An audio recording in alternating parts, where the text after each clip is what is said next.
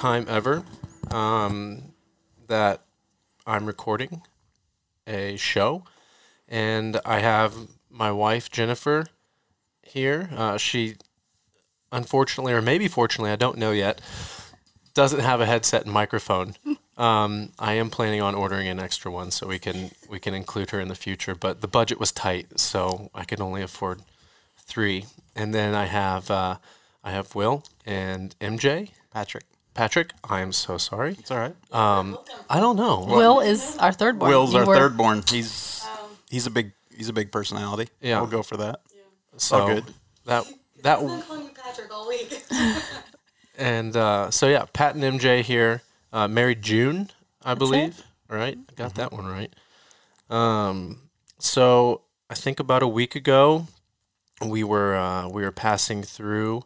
We, as in Jen and I, we were passing through um, Nashville, Franklin area, uh, getting to kind of visit with some family, and we stopped into a, a CrossFit box called uh, CrossFit Goose Creek, and um, I I think I don't know if it was in the beginning or toward the end, but this really funky looking like I loved her outfit. It like it comes up and just seems like really overly excited that we were there and and was kind of sharing with Jen and I how inspirational we are and and it came at a good time too because I I I have a really tough time sometimes putting myself out there on social media feeling like I'm not really able to connect with people and mm.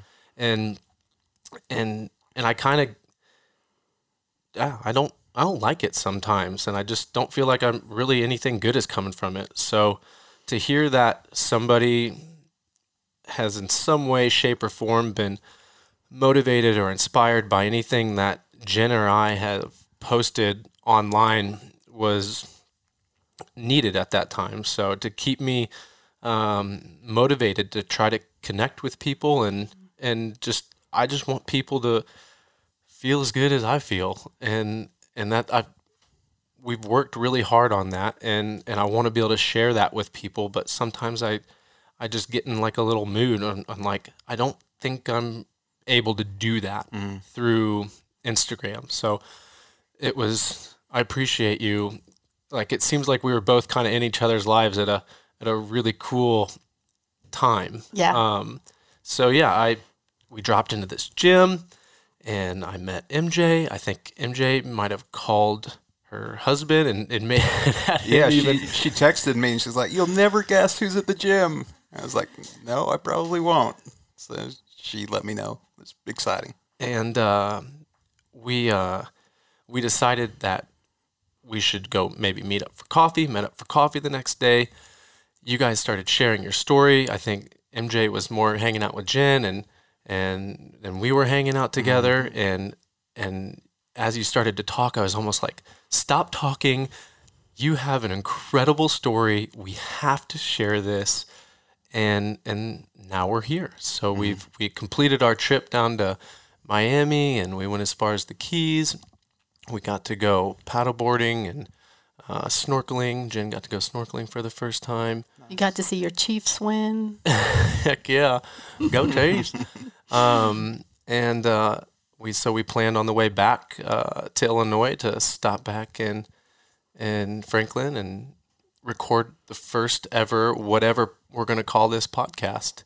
Awesome. And um, so, welcome you two, and thank you, so much for allowing me to be in your home, in your office. Thank you for feeding us. You made an incredible meal, and I learned a couple things in the kitchen, uh, like uh, an onion el- elixir that you can Marinated onion elixir. you can just leave that sucker out on the countertop for multiple days, and like a fine wine gets better Oh, yeah. every single day.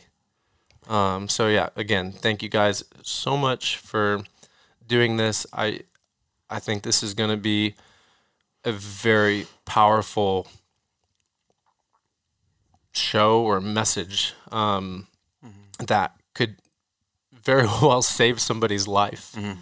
and if if not that, just do the very thing that I, I want to come from this, which is just to inspire and motivate people. Mm-hmm. So, I guess we'll get started. Sure. Well, With thanks for having us. Yeah, man. man. It's such an honor to be on here. it's, gosh, life's a trip, man. It is. Um, but you guys, you used to be Amish. That's right. Yeah, we were both raised Amish.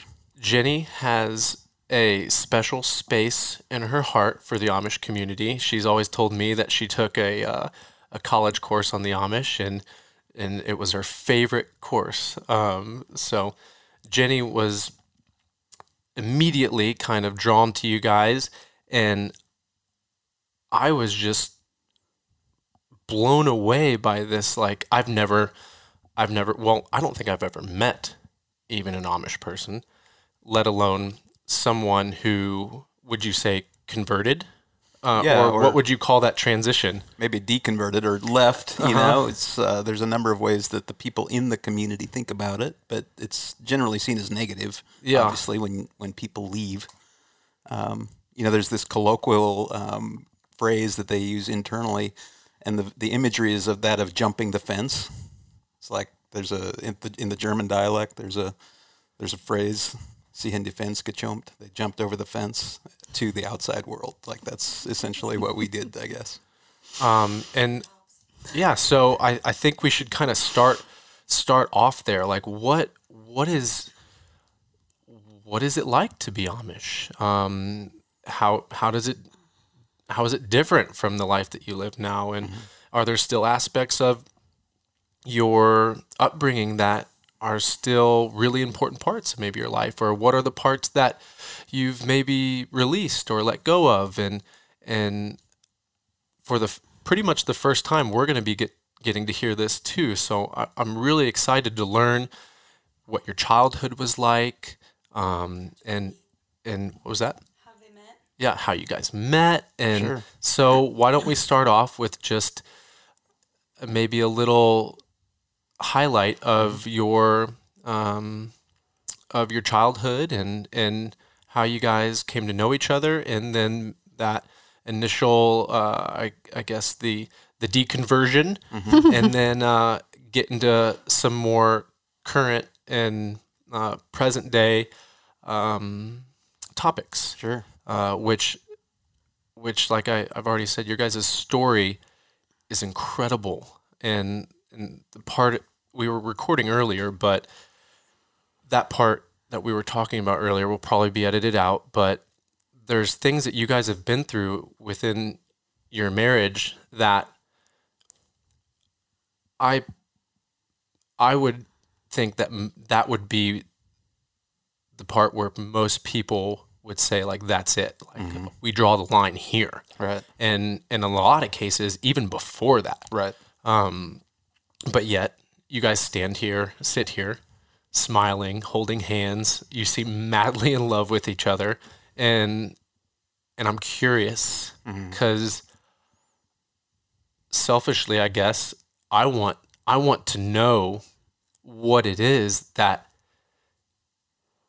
kept you guys together Yeah. Mm-hmm. and so we'll get there in a little bit. Yeah. But let's start off with what does it look like to grow up in the Amish community? Sure. Well, so I should uh, specify for anybody that's kind of Amish, um, familiar with the Amish. There's Amish exist on kind of a spectrum similar to other Protestant religions, where you have some, you know, let's say Church of Christ, for example, the deno- denomination. You have some that are very conservative, legalistic, fundamentalist, and then you have some that, even within the Church of Christ, there's some that are more progressive, right? They're maybe a little bit more open to new ideas and, and all of that. The same is true in the Amish. You have some Amish who um, exist all the way on the very, very fundamentalist, you know, part of the spectrum where it's like you're not allowed to have um, a paved or graveled driveway, mud only, you know, so to discourage any further um, going away than what is absolutely necessary, you know, or no rubber tires on the buggies, you know, steel wheels only to further, dis- you know, so that's the very conservative end. And then the most progressive end is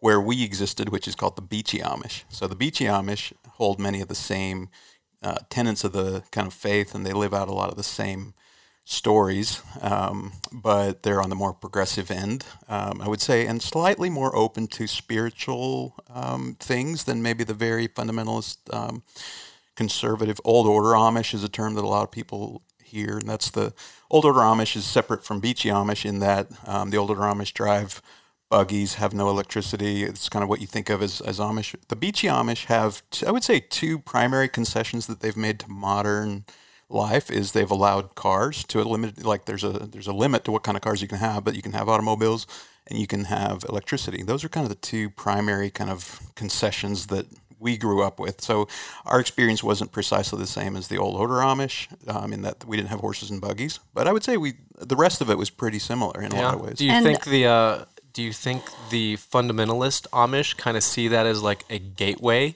into maybe what potentially allowed you guys to deconvert, or do you do you guys know uh, amongst the Amish communities how you feel about other? Oh yeah, yeah that's Yeah, pretty, and- pretty clear. yeah, it's very clear, and um, the fear is there for sure. Although doing that um, progression will keep you from being excommunicated. So if so, all like all of our grandparents, all four sets of our grandparents would have been old order Amish at one time. Um, my grandparents growing up, I had one set of grandparents who still did horse and buggy um, and lived old order Amish. But because my parents took the step to go beachy Amish, they were not excommunicated. They could still eat with their with their parents. They could still um, have, hold business with them. If you would go from an old order Amish and leave and go and just leave with no Amish ties at all, that would cause excommunication. So it is a gateway, but it's also one that's safe in in the Amish community. Uh, it's safe but it's not necessarily easy there's still a lot of Yeah.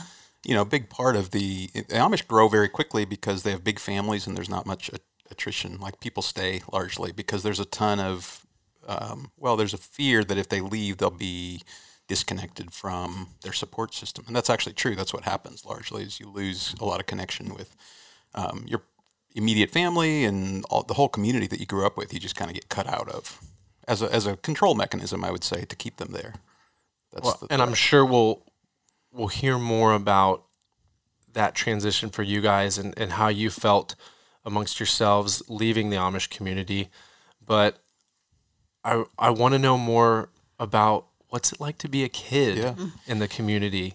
Go ahead. You, you, you take that first. I think you. Well, and I think to be fair, it probably depends a lot on personality for the children. I was a very curious child, and so at a very young age, I remember actually looking at my mom. I was six years old when I told my mom, "I can't, I can't keep these people happy." Like I remember actually feeling that it was around a certain something that had happened with an authority figure.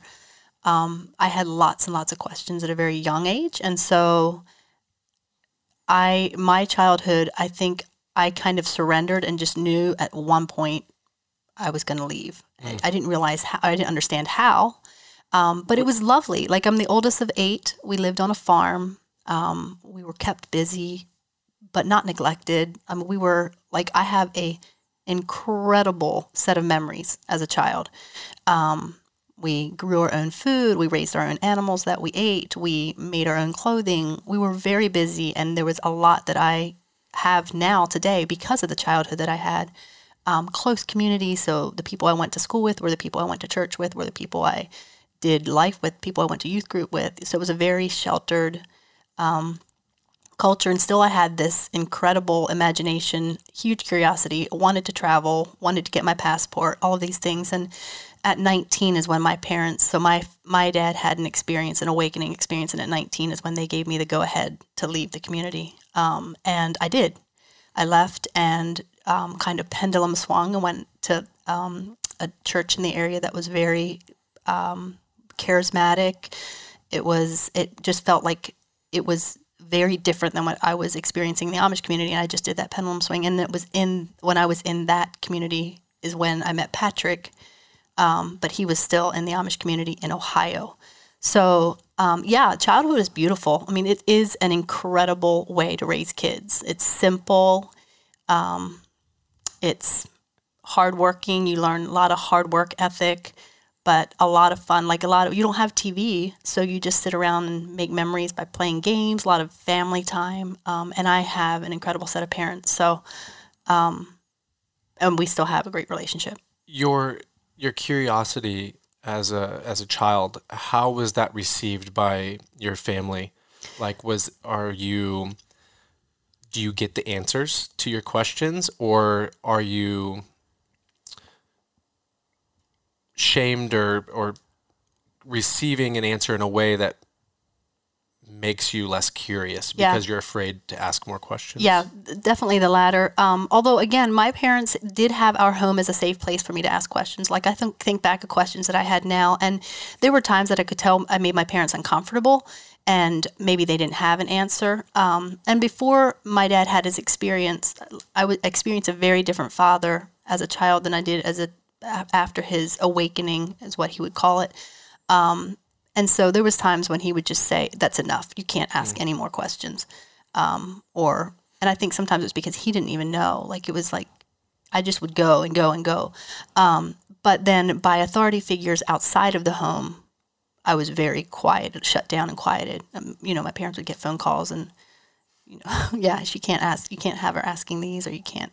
Yeah, there's just there was a lot of. Um, I don't know that I ever really felt shame around my questions, except I was just confused. Like it didn't map in my head, um, and I don't know why. Like I don't, I don't, because a lot of my siblings didn't experience it that way. So I don't know if it's just my person didn't understand it and it didn't make sense for me, um, or if it was something like maybe my dad was curious. Maybe that's actually what led to his awakening. Because now, as a sixty-year-old, he is, I would say, very curious and very um, open probably not quite as much as I am, but he is. Yeah, and he's uh, he's defined by love, I yeah, would say, definitely. rather than fear. Yeah. You know, for me, it was more. I grew up um, in Ohio. MJ grew up in Pennsylvania, and we both grew up in a huge Amish community. Uh, I was the, I'm the oldest of four boys, and my grandfather owned a or continues to own one of the biggest employer, well, one of the big companies in that region that employed a lot of Amish people in our community. So out of the say 200 employees, maybe 180 of them or so were Amish. And he was also growing up. He was also the bishop of our church. So it was a very, um, in some ways, it was idyllic. It was insular in some ways, where it wasn't a lot of. I didn't. Um, I would say, you know, there's kind of a limited amount of outside influence. So you tend to think of your world as pretty much defined by, you know, what does grandpa think? He's the bishop, he's the, the boss, and he's the patriarch in some sense. Um, so that's pretty influential. Um, but my parents were a little different than their peers. They were a little bit more open minded, and maybe that's what created the path for me to actually ask the questions and then eventually leave. I don't know.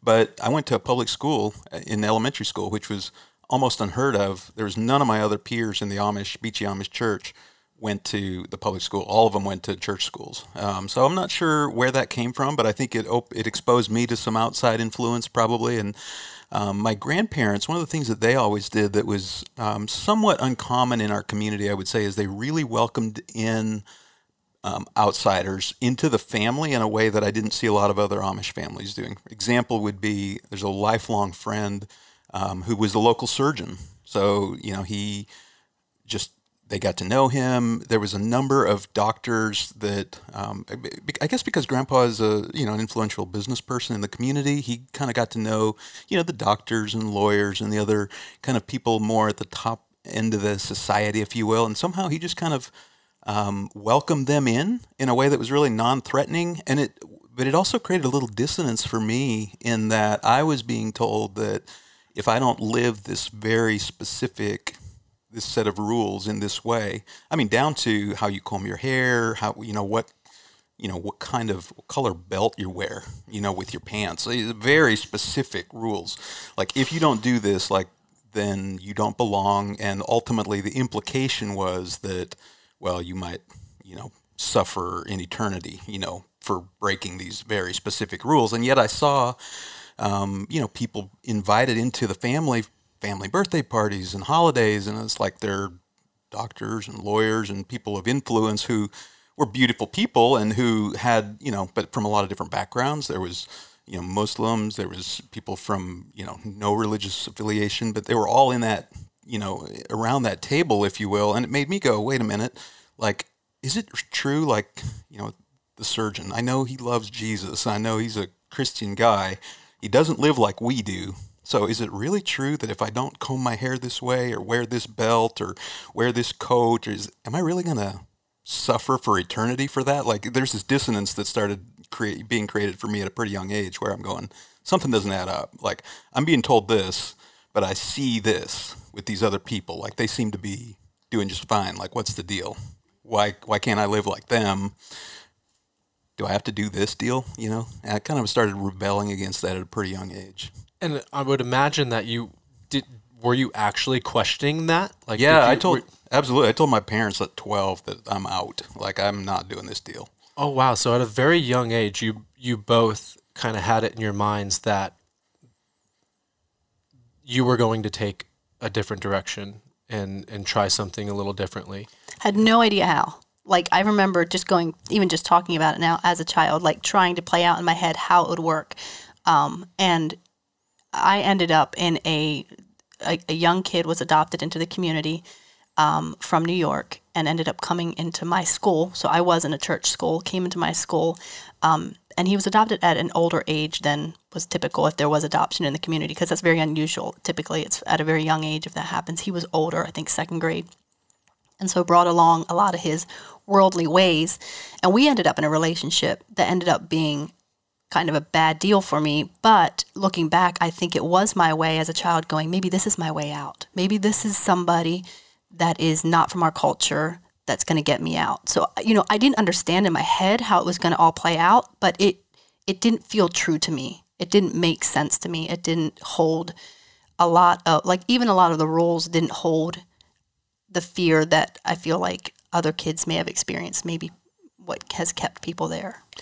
I think for young kids, it's especially sweet in that there's a very family forward.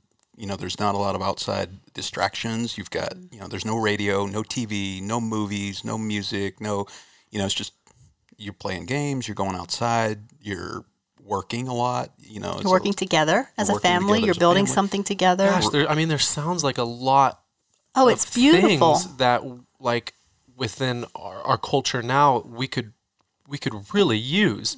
Um, when we first met MJ, uh, I think you said something along the lines like if there was some apocalypse, like you could totally like be able to keep us all alive Yeah. and such. And and it sounds like you you gathered a a, a number of skill sets that um, to me seem very very valuable. Like do you do you have any I don't I don't want to say resentment because it, it seems like you guys have you guys have a lot of tools and knowledge and and experience that I don't and we don't culturally. So I would imagine deep down you you've got to be somewhat thankful and appreciative of how you were brought up. But do you hold any type of like blame or resentment towards I don't want to say that you were misinformed or anything, but when you got out, I'm sure you're like, holy crap, mm-hmm. there's a lot going on out here. Yeah. And, we're and- still we're still in that a little bit. yeah. and did did you did you do you kind of get what I'm saying? Do you feel Yeah, like you were lied to at all or or anything like that? And again, I don't want to make it seem like we're trying to attack or or say anything bad about the Amish community, but I, I I'm from your perspective, did did you feel like did you feel any of that? I, yes and no. So it's um, what we're actually going through that right now is kind of figuring out what is what are the good things from it that we want to incorporate into our life, and and this will make maybe more sense in the context of hearing the kind of deconstruction and reconstruction story that we'll get to in a bit. Um, but I think this idea that yes, in some sense, we paid attention to a lot of things that now it doesn't look like that's what we maybe should have been paying attention to. Um, maybe these kind of silly rules um, about things that don't really matter, and we kind of missed some of the really big things that really do matter, like you know the internal kind of what's the nature of the conversations that you have with yourself about yourself. You know, some of those like pretty critical things to kind of think about. That wasn't really part of the thought process. It's all about well, just do these things and you'll be good. Like, you know, follow these very specific behavior management systems and you'll be you'll go to heaven and everything will be fine. Like that was kind of the the premise. And so coming out of that, it is it's tough to know how to feel about it because in some ways it was it's beautiful, it's rich, it's you know, and I, I think, you know, we certainly I didn't know anybody except one couple as a kid that was divorced, for example. Like that just didn't happen. Like there was no um, now maybe it should have happened in some cases and didn't. I don't know, but it's like that. You know, that's still overall that's a positive thing. Like there's more families that you know there's something that knit them together in some way that helped them work through you know some things, and that I think can be good. And, and I look at that. I was having this conversation with your parents, MJ, um, when we were home for Christmas. Is like when you look back. Um, in some ways, it, it looks helpful, and and the negative stuff looks kind of benign in some ways. But but then I have these moments where I'm wrestling with things, where I'm facing maybe um, a certain resentments that crop up in my own life or whatever. And I'm like, you know, crap. If I if I wouldn't have been held back in that way, or if I wouldn't have been like I think you said lied to about this, or if I wouldn't have you know perceived it wrong, like what could I be today? But overall, overarching, I want everybody to hear it all belongs. Like mm. that's what we've come to. Mm. It's Yeah. it's you know whether we get caught up in in trying to judge was that good or bad. Mm-hmm. Well, it it was and it belongs, and so it's part of the story, and so um, we just move forward from there, I guess. And I think it's, I think everybody, growing up Amish or not, everybody could find something to hold on to and hold resentment to if they want to in their childhood.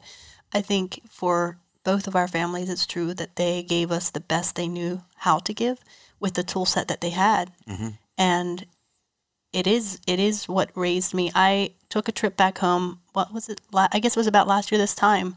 Um, and I remember being so excited to get home and get to Philadelphia and land and my people, my culture. And I landed and it was pretty late at night. So I rented a car and drove the hour back to my parents. And as I was coming into the county where I was raised, it just washed over me for the first time that this is what raised me. And I was grateful for it, but it no longer really held anything um, more than that. It wasn't. It wasn't negative. It was. It felt like like it all belonged. Like that's what raised me. Um, but it was okay to move on. Yeah, that's a beautiful perspective. Me and Jenny just started uh, a book called "It, it Didn't Start with You," um, and it's it's gotten us to be a little bit more sensitive and and understanding that our parents did everything that they could with what they knew, and and for us to not I guess, resent or or be upset or blame them for um, maybe doing something a little differently just because we have now maybe a new understanding. Um, so that's it's really cool to hear you say and that. gosh, I want my kids to surpass me in every way. Like it's like I don't want them to stay stuck where we're or not to stay where we are. And so, um, as we grow, I think, yeah, we just have to keep that perspective. Like mom and dad did what they knew and what they could, and we get to we get to live life this way now. Yeah. So you still you still like how does that work? You're allowed back into the Amish community. You're allowed to go see your family. Um, how are you how are you treated? How are you viewed? Do you do you do you feel welcome? So my family then um, actually I left first of all, and then um, my parents actually eventually ended up leaving after my dad realized that the culture was not ready. So he had his awakening and tried to stay in the culture for a while because he was so excited about what he was learning and what he was experiencing and was trying to bring it back to them. Um, and it was a no go. And so they left, um, and along with my siblings, um, and actually helped start a little church, which was the church that we went to for a few years then. Um, but I met Patrick and went back into the community for him. So then my family had all was now left and, and had gone, and we were back into in the Mennonite community. Um, and so yeah, going back home, my parents are welcoming. They're um, Awesome. awesome. My grandma, I have one grandparent left living, and she would still be in the Amish community, and has always been very open and okay. She had a, um, a bed and breakfast, and so she's had tourists from all over the world. Has always been very open minded, and and is a sweet woman, and will always welcome me back home. I'm sure she's disappointed in the way that we've chosen to live. Like if it would be her way, she, you know, we would still be in the community, but she's never um, made it obvious to me. So you leave and then you come back in the community. I still, for some reason, really want to say William, but come back into the community for Patrick. Um, were you, did you know that you were going to get back out, or did you have any mm, nervous or maybe just like, ah, like, what am I doing going back for a boy? Um, tell me a little bit about that So I remember seeing him at 17. You would have been about 19 or 20. Um, thought he was really cute. We were so Still the, is. still is. Thank you. Still get Um, the community because we don't go, we don't have education past 12th grade. They have ways of meeting each other. So they would do like youth fellowships or um, ways to to meet other young people outside of your own little place. And so we were in Ohio with friends, and I remember seeing him. I remember what he was wearing. Literally remember what he was wearing um, at a restaurant, and knew his younger brother, but then didn't actually really get to know him until years and years later. Um, yes, I did. I do remember thinking, you know, here we here I'm going to go back into this community again. Um, but there was something about him. I think my higher self knew there was a little bit of a, a rebel spirit in there. Um, but it took us a little while then. So you were actually leave. you were how old again when you came back in? So then, okay, so I left at 19. Okay. Um, and then I met Patrick when I was 20. I mean, yeah, like I met him where we actually met each other and both kind of recognized, had a conversation, recognized that, oh, wow, that's a really cool person. Um, when I was 20 and you were 24. I think you were almost 21. I was almost 21. And I was 24. Yeah. Um, so I had been gone for about almost two years. And and how much how much had shifted for you in that in that amount of time? Uh, was it was it uneasy for you to uh, get back into the community or or Not really, because it's still how very were you familiar. maybe treated? Like, Yeah. were were did people view you as like some sort of like damaged goods because you had kind of kind of left? I don't know, did they? I- Were I, you- mean, I think that's probably a fair. Like, yeah, there's this kind of um, maybe a thankfulness that in in the community, like to the family, you know, that at least the ones that cared about that kind of thing. I think there was a sense of relief in some sense, maybe that you came back. Wouldn't you say? Yeah, probably. I was probably kind of oblivious to all of it. Yeah. Um, I loved him. Certainly- Like I knew when I I knew that we were. I knew he was my guy, and so I think it was like, well, I've done this for so long. If this is what I have to do, I can do this.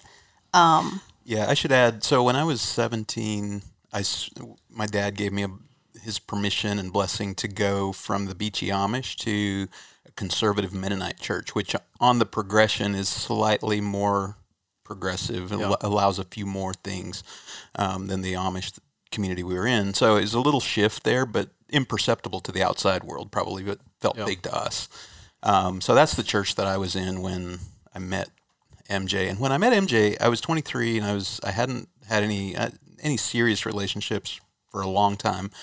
Um, He and I met just her. come out from living in the woods for two years. He had lived in the woods for two years in Yes. South Carolina. How's that work, guys? Like with dating and and having um, friends of of the opposite sex in the Amish community. Like, what are the boundaries and the and the guidelines with uh, with dating and and and what's the allowance with that?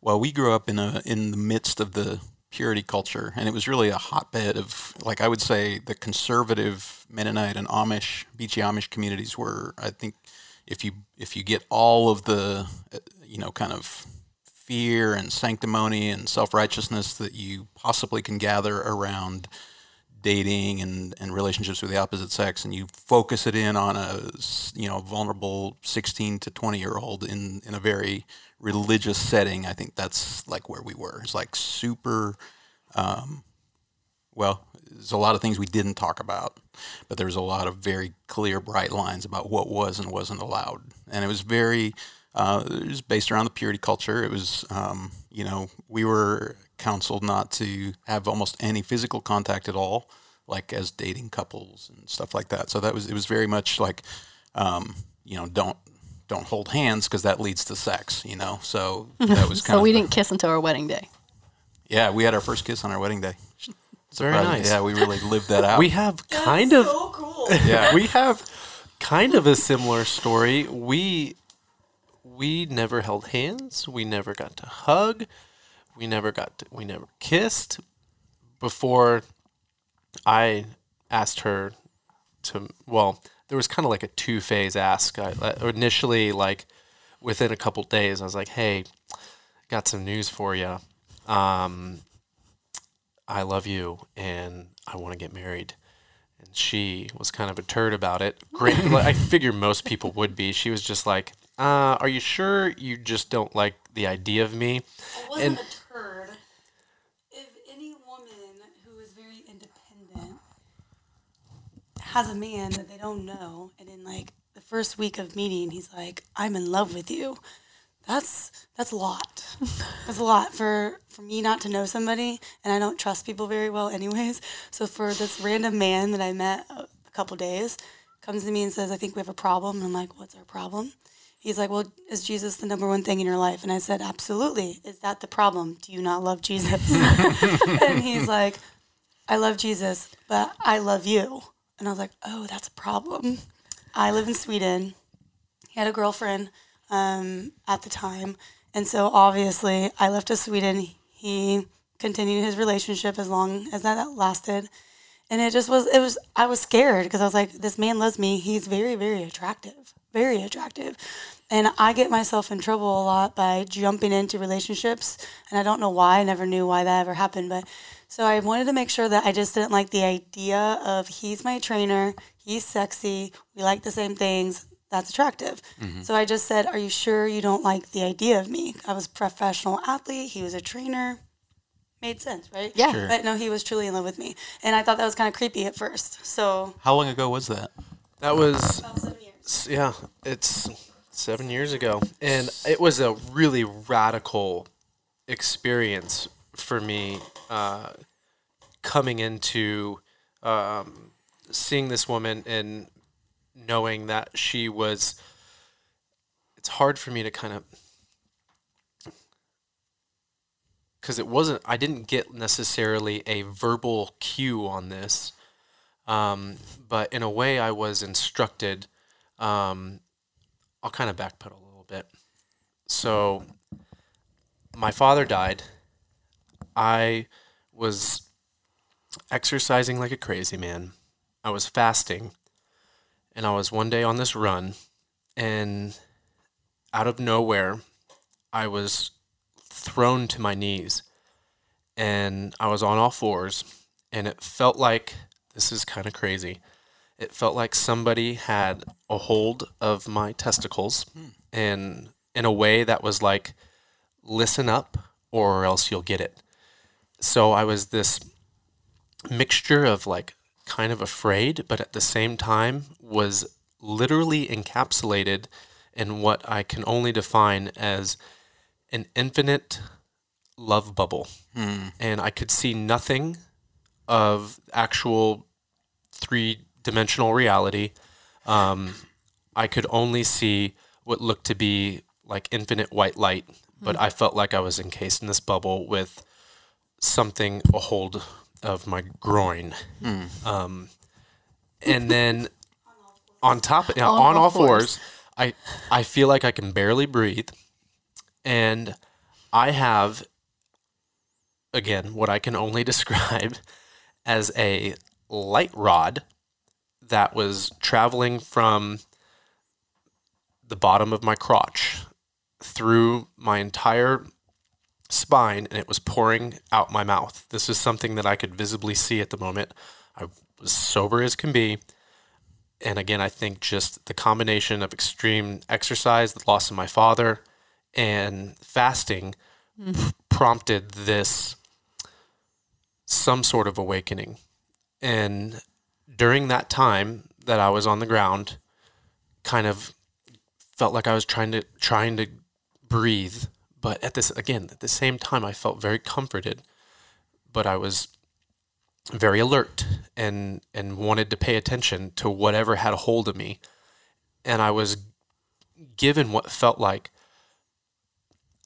a progressive set of images that were to guide me mm. Beautiful. to what I was to do next. And I was literally led to, man, a, a number, and I had two of these experiences. Um, and, and it, I, I'm kind of jealous. I, well, and Which part? The part where your groin gets squeezed, or the, the light rod coming The out? The your- guiding light, the guiding part, And maybe. So I I had these li- it was literally like future images of like what showed me ex- like verbatim of what to do. And it was such a terrifying experience. I had no choice but to follow through. And uh, it it was and again it wasn't it wasn't verbal, but it was as clear as the experience we're having right now, um, speaking verbally. Um, and to give you kind of a, a snapshot of what I was, in essence, instructed to do, it was to. I, this all happened right outside of a church, and I've never really been to church. Um, I've been to church, but never willingly. Uh, I would maybe go with my family for Christmas, or I went to a uh, a private school, and there was some services from time to time. But and I had I had a friend in college, David, uh, ask me every single Sunday uh, if I wanted to go to church with him, and I said no, every single time. And uh, I was instructed to go to this church that I had been thrown to the ground in front of, literally like was right in front of it. I was instructed to get baptized, and so I bought a ticket to Colorado where my friend David, who had asked me to go to church, and I'd always I'm like, what is up with this guy? Like he knows something, and I always had that feeling about him, and uh, so I thought that was kind of funny that I was like told to go meet up with David and get baptized by David. Um, crazy experience, awesome. I was also instructed to get married, and I was like, oh, great, because I'd really been battling with whether or not I should get married to this girl I'd been dating for six years. And I vividly remember in this moment, I'm like, oh, this is great. Like, I got all the people in place to do what it is that I'm instructed to do. And as soon as I had that thought, it was like, no, sorry, bud, mm. N- not that one. Like, it's a different one. And I'm like, oh gosh, that's that's not good. like, because I did not want to separate from from this girl. It was a I loved her. She, it was a great relationship. Um, and yeah, I'll just I'll just leave it at that. So it's going to be very very very difficult for me to separate from her. And but at the same time like I was so afraid of like what just happened to me. I had to follow through on these coordinates, on these instructions, on this download, whatever we want to call it.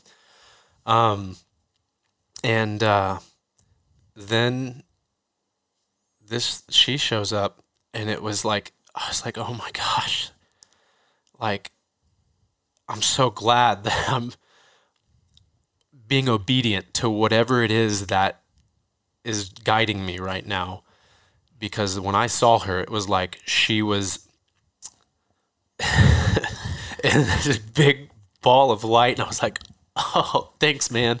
Like, I really appreciate that. Like that was a lot easy because I was so torn about having to separate um, with my girlfriend at the time, and to be, yeah, just to so worried about maybe being alone too, or what was the search going to look like? Um, and He wasn't a very good flirter. Like he was pretty bad at flirting. So it wasn't going to yeah it, the thought of the thought of trying to find somebody was really scary and Especially So- if you had been with somebody for six yeah years. so So even though you're this like attractive, super fit, stud kind of guy, you still weren't like super confident about your ability to just go out and like the i being what i was was relatively new for me. Um i was a 275 pound football player with a shaved head in college. Not the most attractive setup.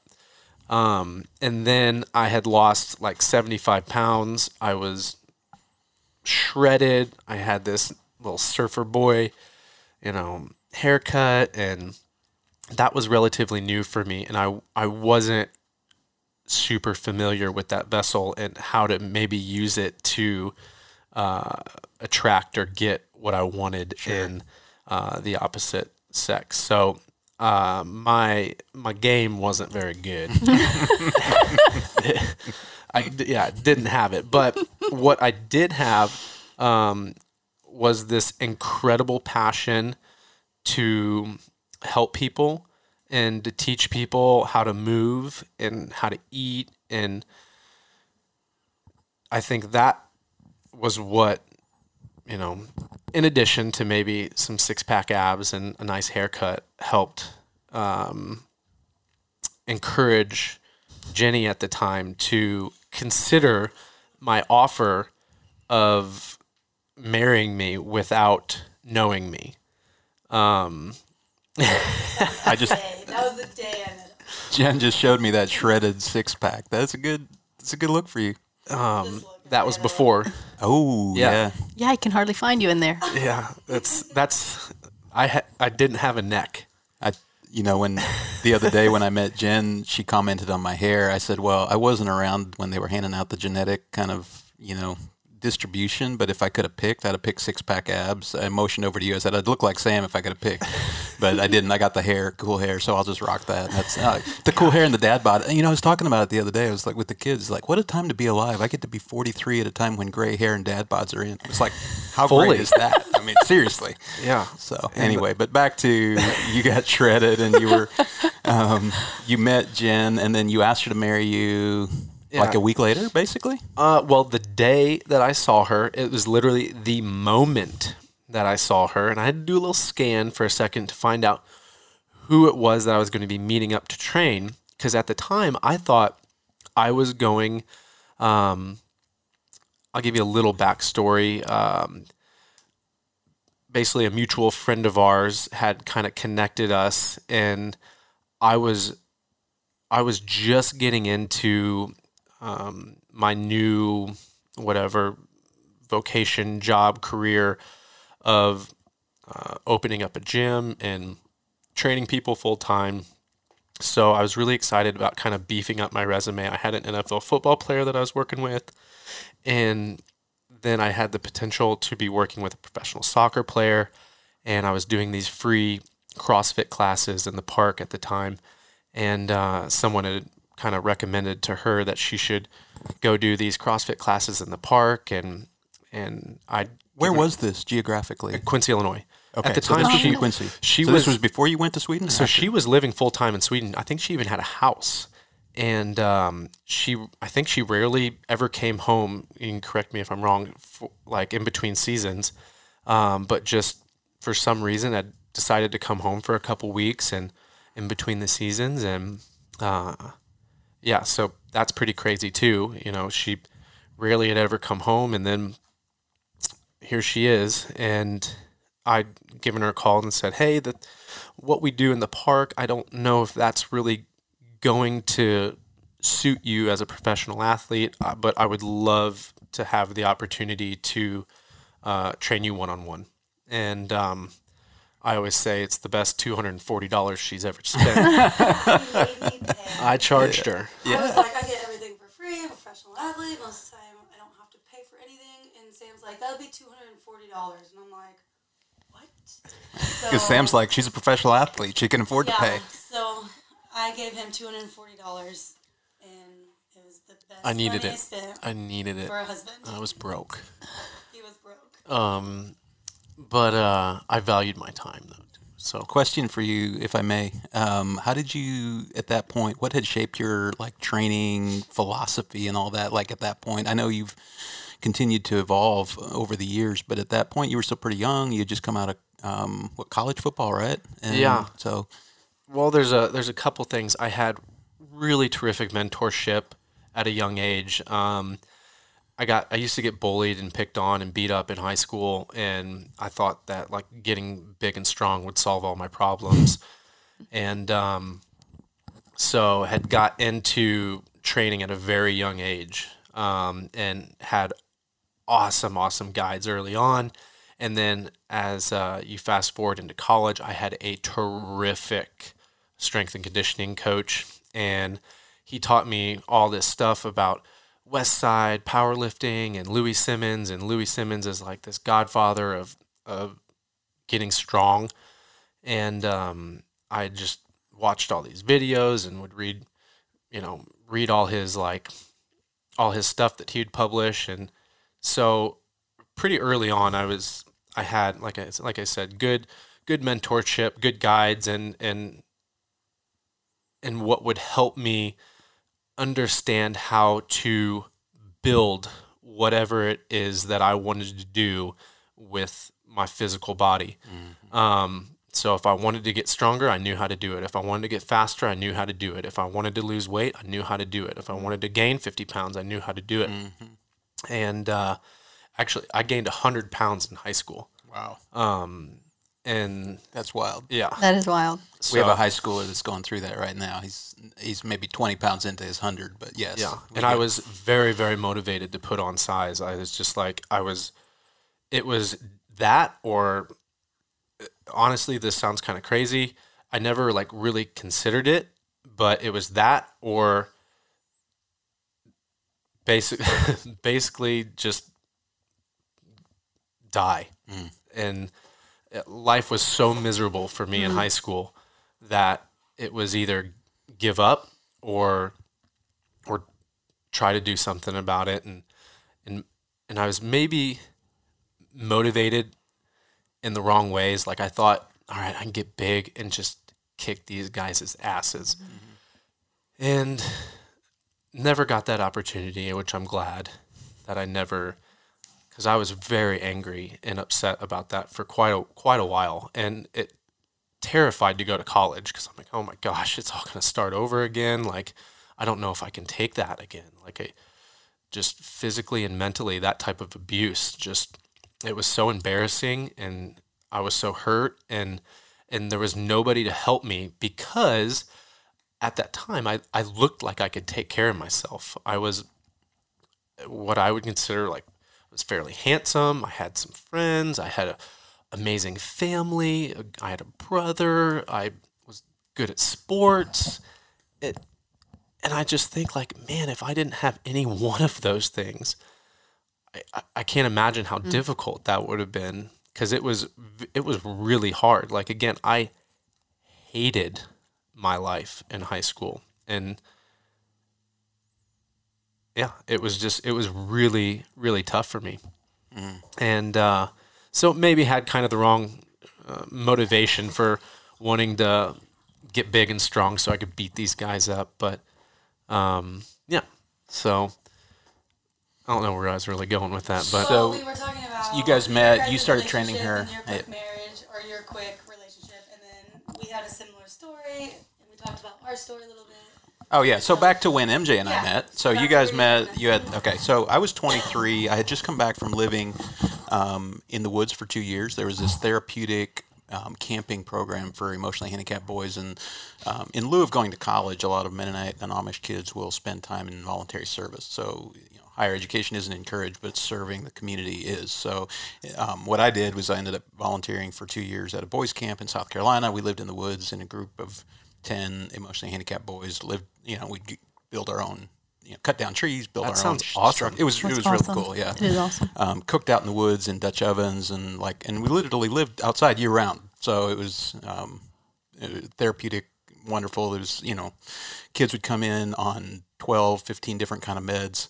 I bet you, you saw some incredible healing. Yeah, they'd come in and they just, we had a physician there who would, you know, kind of oversee the process of peeling off the layers of meds and all that. And We get them down to where you actually could figure out what it is you're working with. And we had, you know, licensed people who were supporting all of this. Of course, the volunteers, you know, were like me. Not we didn't have a background of higher education. We just cared a lot. We were just working hard to, you know, have make memories and have fun with the kids and, and work hard towards building a structure that could help them kind of put their life back together.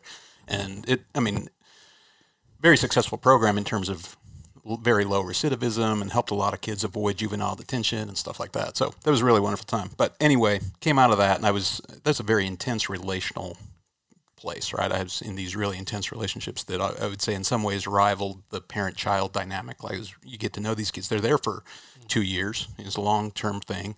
Um, so came out of that and was just kind of not connected to like a lot of my friends had kind of moved on with life, started their married lives and started families, and I just came back into the community and was kind of like, okay, what's next?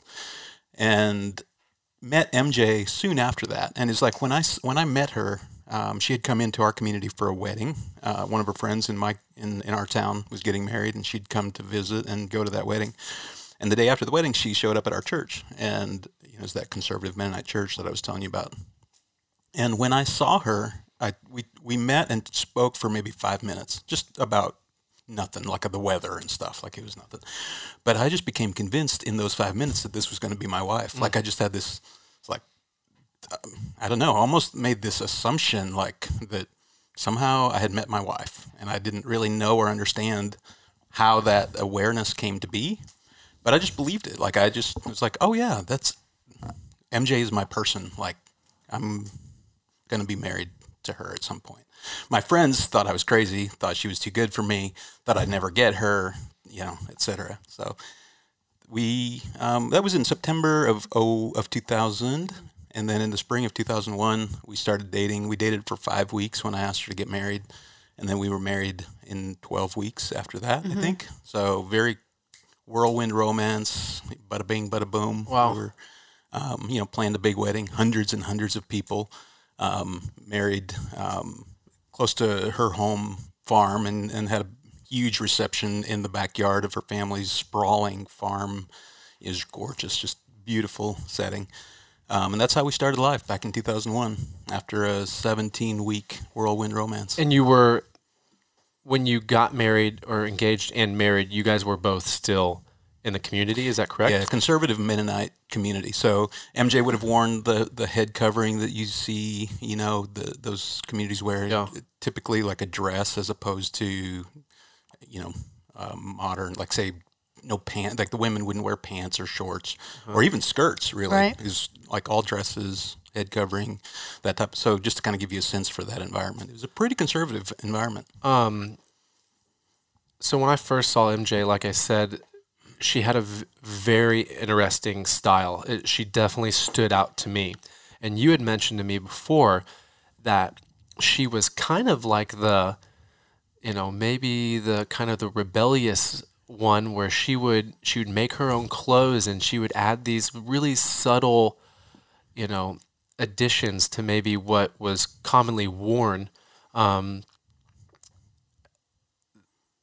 where did you get that? Like, where did that, where did that, because you, you have this very, you, I kind of scrolled through your Instagram too, really fun, funky style. Like when you were, where you were younger, did you always have these like ideas and, and, and creative thoughts and how you could maybe just spruce things up a little bit? Like, where did some of that come from? I always had an interest in texture and fabrics. And I remember, so my mom did house cleaning for people, for we would call them English people, worldly people. Uh-huh. And they would send home garbage bags full of clothing, which looking back, I have no idea what they thought they were doing sending home garbage bags full of clothing to Amish people. Like, I don't know if they thought we would sleep in them. I don't know. I don't know what they thought we would do with them. Because you, sure, you certainly couldn't we wear them. couldn't I mean, wear them. I mean, it was- worldly clothes. Right. But mom would always let me go through them and I would dress up with them or cut them up. And so I always had this fascination with it. And then at nine, I started making my own clothes. Um, my mom did not enjoy to sew. She loved gardening and she loved um, like quilting and putting together pieces of fabric that way, but not making clothes. And so she left that up to me to do all of the sewing for the family. And so at nine, I started making my own dresses and my own clothing. That was kind of just like your role Right. within the family. That was to, a thing that I, yeah. And then I had a few sisters who en- enjoyed it enough that they made their own occasionally, but it was on me to kind of keep the dresses made for the girls in the family. Um, but I did, I always enjoyed it, and I would always like pick up magazines and look through. And so m- I feel like we all have creativity inside of us because we all have the image of the glad to hear divine in us. that. Like I think everybody, every single human being has that. They're art. We're artists in some way, um, and I think again in a community like that, you have to find a way to bring art to the world. Um, I mean, you look at their landscapes are gorgeous. Like I think the Amish have their own way of bringing art without actually knowing it. They, they don't encourage music. They don't encourage all of the commonly known arts, but you look at their quilts. I mean, that's art. You look at their landscape, gorgeous landscapes, art. Um, and my way was just in the way I made clothes. Like, and so I did. I often had this way of fitting it differently or um, adding something. Wasn't always appreciated by that's what I was going to kind of get to because because you had you had mentioned that that kind of caught your eye, right? Mm-hmm. And and and if it caught your eye, I'm sure it caught other people's eye. Absolutely. And and and did you ever get any kind of lash on that? Oh, yeah. And even by my own father because of what he was afraid he would get from authority. Mm. You know, there was the times I would make something and it fit in a way that may have been a little too revealing or um, maybe just too different. Like back when the skirts were more, everybody wanted to have like a shorter skirt. I started making them longer, which you would think, well, that's more modest, right? But it was just too different. Mm. And so it was like, okay, you can't wear that. Or, so yeah, I did. Um, it didn't really, I, I kept popping up. So it kept popping out some way. she has this thing. So you know, the only way to enforce those kind of rules is to have these very um, strict definitions around them. So if you're regulating things like the length of a skirt, like you have to measure it somehow in order to regulate it, right? She had a way to somehow fit within the technical regulations, but there was she has this eye towards fit and texture and, and little stuff that she could kind of fit within a lot still of the allowed. yeah, it fit But- within the technical, but it just had some kind of pizzazz that was just like, whoa. oh man, I bet the other girls were just like, Ugh. Like, Well, it would often start trends. I would say that. Like, it would often start something because it takes somebody to have, you know, um, but it, I mean, thinking back, it's just so silly because it's not something that anybody would notice outside of the culture. But in the culture, it was such a big deal. Yeah. And it would make such a big deal. Yeah. yeah. So, Yeah. so, So- funny. at this point, you guys are around 20, 24. Yep. Uh, what is there about three and a half, four years difference between Three you guys? half years. Um, pretty similar to us, right? Um, except for I'm the young one. Oh, okay. I didn't Yeah. realize. Yep. Yep. Age is just a number. Um, all right. So you guys have you guys have been married. Um, you're still in the community. Let's get to your again. Don't know exactly what to call it. Your your transition out. Um, You and guys had two kids in when you were in the community. We i was pregnant with my third when we officially okay so again the process is so slow that it's kind of hard to know exactly when because in my mind i left a long time before we actually left right? So i was only putting things on physically to try to keep the culture happy right? But when we moved back so we had portia in ohio our firstborn in ohio where we were still in a mennonite church.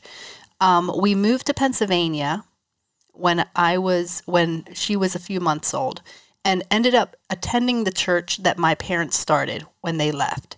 It was made up pretty much 95% of people who were trying to find their way out of the Mennonite culture. oh, interesting. Um, actually, the guy who was the pastor had been excommunicated and silenced because of some of his beliefs, but he had been a pastor in the Mennonite church. So, for all technical purposes, everybody was still from the culture, but was trying to leave.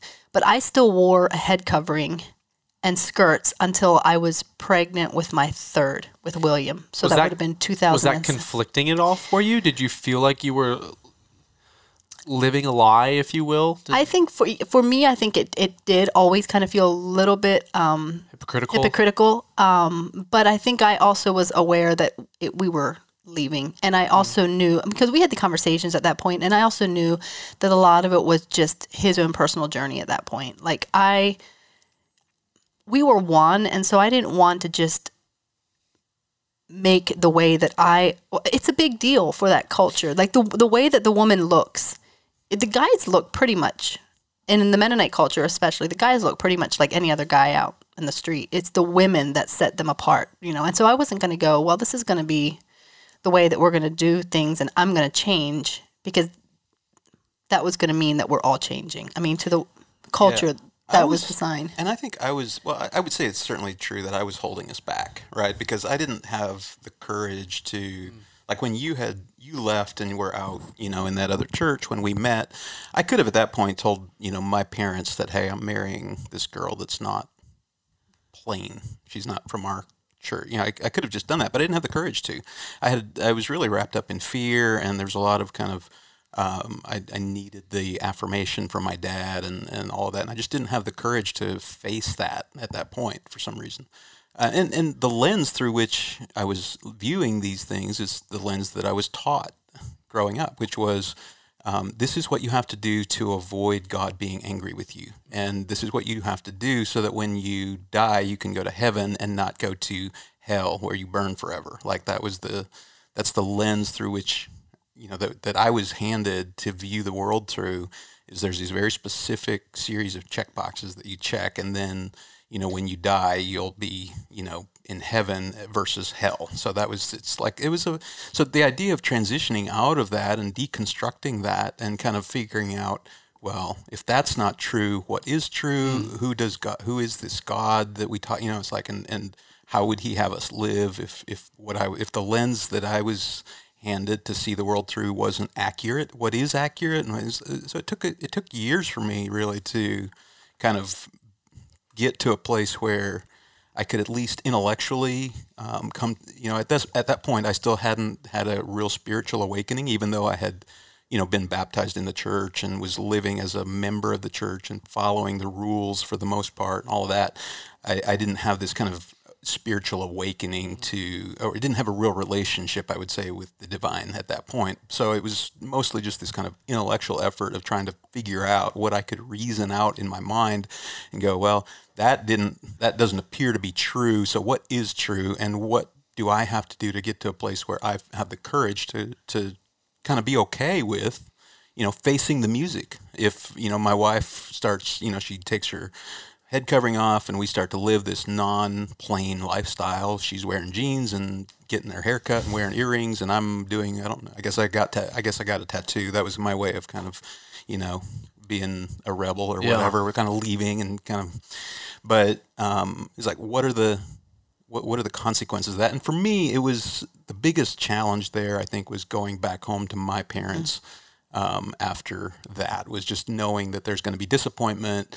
That I wasn't going to be rejected. Like I knew they loved us, but I knew that they would be deeply hurt and disappointed. Yeah. And that was probably the toughest thing in terms of leaving.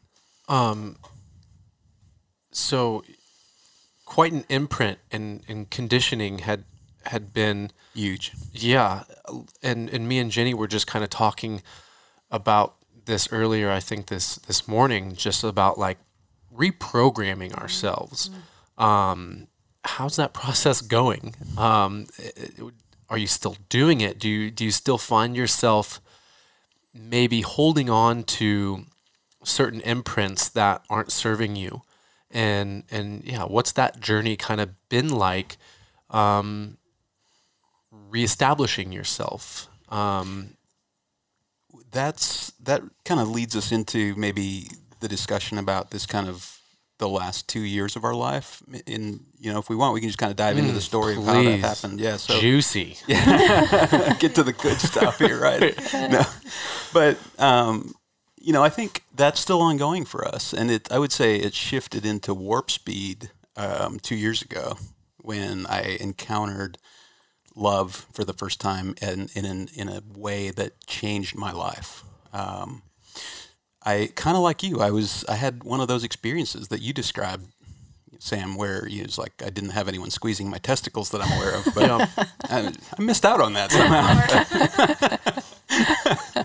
but but I um, you know it, it, so to set the stage a little bit, we're now in in Franklin, Tennessee. Uh, We had moved here from Pennsylvania. Um, it's two years ago in 2018, almost precisely two years ago, January of 2018.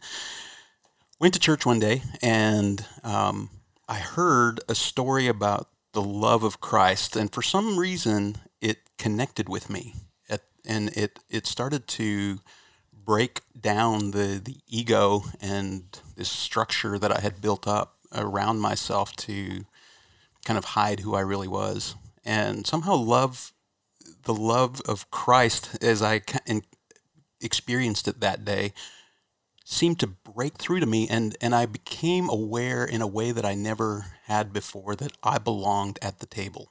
Like that I was an honored guest an honored son of creator God that belonged in his kingdom. Like and nothing about me at that point would have that would that didn't make sense to me because I knew that I was hiding a bunch of garbage in my life and I knew that I was jacked up beyond you know well more than anyone knew more than I even was willing to face at that point but I encountered love at that point and and it just changed me in in a way that I'll try to describe so um, the lens of fear and judgment and shame was the primary lens through which I viewed um, my own brokenness and my own sin, right? So growing up at you know, I got addicted to pornography at say age 12. I was very young when I was exposed to porn for the first time and I really started to um, use that as kind of a, a way to self-medicate some I don't know, I was dealing with a lot of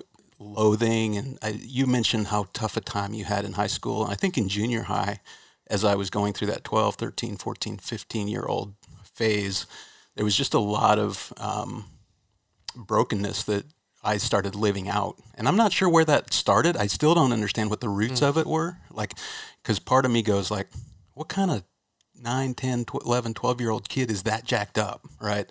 Like, especially sexually. Like, Yeah. it's where it's like you're, you know, just pursuing things like porn and the kind of fantasy. And so I escaped into fantasy to avoid the pain of being, you know, a, an overweight, uncoordinated, self-loathing teenage boy. You know, I was I struggled with my weight and I hated how I looked and um, I was always the last guy picked in any of the sports. I'm like the least sporting kind of person. You, I'm it's like just not athletic at all. You know, so it's like when we'd you know line up and pick teams. You know, it's like the guy, the captains. You know, they'd pick all the good guys and then all the bad guys and then all the good girls and all the not so good girls and then you know the the handicapped kids and then eventually they'd pick me. He's like okay patrick's left. So it's like okay he's got to be. It didn't matter what it was kickball dodgeball sports ball you know the whole whatever you know it just wasn't my my jam.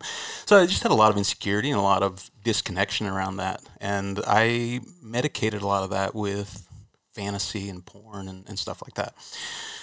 So that kind of had this grip on my life um, throughout my teenage years that I continued to carry into my marriage. Um, it was something I never was able to find freedom. Even though I loathed that about myself, I never could find freedom from that. I really just had this compulsive nature to me that just pulled me into that, and I I followed that into um, a 15 year period of just acting out in you know just all kinds of damaging and destructive ways um, in our marriage. So I was you know um, addicted to porn, and then followed that into illicit sex, and just was unfaithful to MJ for many years, and hide, I hid that from everyone. How did you were you even able to hold on to that? I feel like I would rot away. Well, I was rotting away. I was dead inside, and it's some. I still don't understand.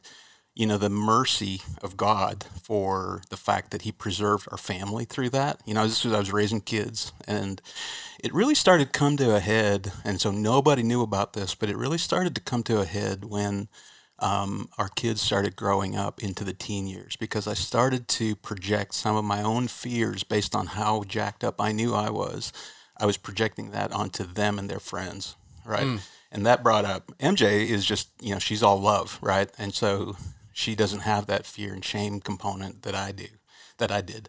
And so she looked at me one night after this really big fight about something that with the kids relative to the kids and, and what they were wearing and, and all that. Like I just had all these because I knew how jacked up I was, I was projecting that onto the mind and eyes of every guy that my daughter encountered in school, you know, and so that made me fearful and caused me to try to control her in ways that aren't healthy. It started, the cracks in my armor started to show as my kids. Yeah, you were no longer able to to kind of hide it and I couldn't contain anymore. it. And no, it started to really, you know, come to a head. Yeah, and and MJ seems like she's got a really good antenna or, or sense. Like she's a very Bullshit meter. empathetic and and and uh, and compassionate uh, woman. So I'm I'm one I'm I'm surprised that she didn't catch on a little sooner, and I'm also kind of impressed that you were able to endure that Mm. uh, for so long, and and yeah, let's get into it. Yeah, I guess think, maybe Yeah, for me, it was like this journey of um, the way that um, the way that lust works. I think is that it keeps it's never satisfied, right? So it's never quite fulfilled. So you kind of pursue, you go down this path, and then that's not enough, and then you know over time it kind of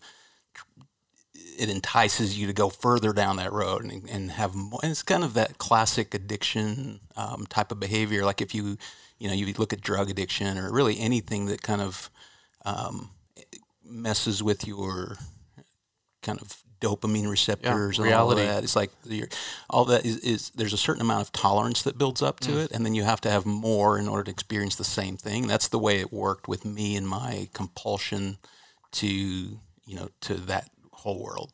Um, so, but I hated myself for it, and and I knew that there was no good way to come out of this. Like I knew, like in, through the lens that I was viewing things, is like I either at some point have to level with everyone about the truth of the nature, and I couldn't imagine a world in which I'd want to live that that was known about me yeah, it's heavy. and or I had to face eternity, the unknown, and God, you know, having lied about this my whole life, you know. So I that didn't seem like a good plan either.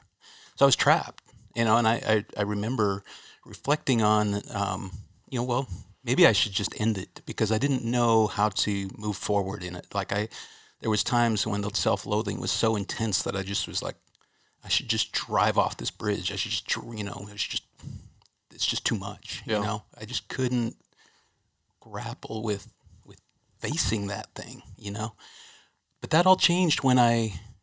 I shouldn't say it all changed, but it began to change when I had this encounter with love. When when Christ, when I was sitting in that church on January January twenty eighth, twenty eighteen, two years ago. Um, I, I somehow it seemed like almost seemed like the heavens opened and I began to see. I felt like like Jesus was looking at me, like the person of Jesus was looking at me th- with eyes of love. And you see, you know the difference between eyes of love and eyes of judgment. You can tell when someone is looking at you and judging you. And when he looked at me, I just felt known and loved. And I kept having this process in my mind go, but yes, but you you know about everything. Like how do you love me? And I, I had this internal conversation with God where it was like he would bring up these all these verses that I'd encountered in the Bible, you know, from from the past, like I will take your sin and remove it as far as the east is from the west, you know, and I um, that God is love, and, and one of the characteristics of love is that it holds no record of wrong. And I began, but but you know how wrong I've been, and I just felt him say to me like, "But I've removed that. Like I don't even see that. I what are you talking about?" It's like no, but but you know. And he's like, "What are you talking about?" And I just felt this invitation to just come into his presence and just be. And that I didn't have to um, get cleaned up first, that I could just come and be in love. And that that would, I, I somehow gained this hope that, that I could be someone who wasn't gripped by this anymore. And that hope had never been there before. I never could, even if I had, you know, in the years past, if I had really white knuckled it and really locked down my behavior and really tried to do good and be accountable and be, you know, it's all those things. Like I could white knuckle it for six months or eight months or whatever, but at some point something would happen and just all comes crashing down, and I'm back in the mud and the dirt of and the filth of it all, and I just failed tremendously, and and so I didn't believe that I could be someone who didn't live like that. But in that moment when I encountered the love of, of Christ, I somehow I got this hope, this spark inside of me that that there was that I was created to be something more than that. That there was potential within me that he wanted to draw out in some way that I could be true. I could be someone who didn't live like this. And I didn't know what that looked like. In fact, I we I just wept that whole Sunday. I just was a mess. I mean, I sat next to MJ, and the kids were like, "What is going on with Dad?" I'm just like, I'm just like, oh, oh, oh, crying and carrying on. It's like sobbing. You know, it's awful. It was our first Sunday at that church too. I'm sure they thought, "Who are these crazy people?" Yeah. Um, shout out to Journey Church, Franklin, Tennessee, um, and Jamie George. But MJ, how did you perceive that? Like that day um, when I met Jesus in that way, and I began to have well, I had this encounter with love. It was kind of like you described. yeah that that's what that's knockdown. what's running through my head right now is like awesome that you got to feel that that love and finally for once that you were that you are worthy and that you don't have to be able to um, oftentimes as a gym owner i i hear that people think they need to be in a certain condition before they can come in. Mm-hmm. Um, so that seems to be a, a very common theme, and that is playing out in our our our mass unconscious or conscious. Like everyone is kind of dealing with this. So cool that you got to feel that in the church, but you still have your wife yeah, to face. yeah, and everybody else. Mm. Yeah, And I would imagine that that's still got to be pretty scary for you. yeah, that was brutal. MJ, you But you kind of it seems like she handled that very, very well. And I, I would, I need to hear it from you that that you and and maybe how you really felt. Like, how were you able to be so compassionate and loving to someone who had maybe been lying to you for so long? Well, I'll back up a little bit. So, Tell me what you thought first on the day that he was bawling at church. Okay. What went through your head then? so I had, um, and I referenced this a little bit. I had walked through or seen my dad go through um, an awakening, and like I said, he was a completely different person the morning before it happened to when he came to supper that night. So I had walked through with another authority figure that had walked through that and I had seen that.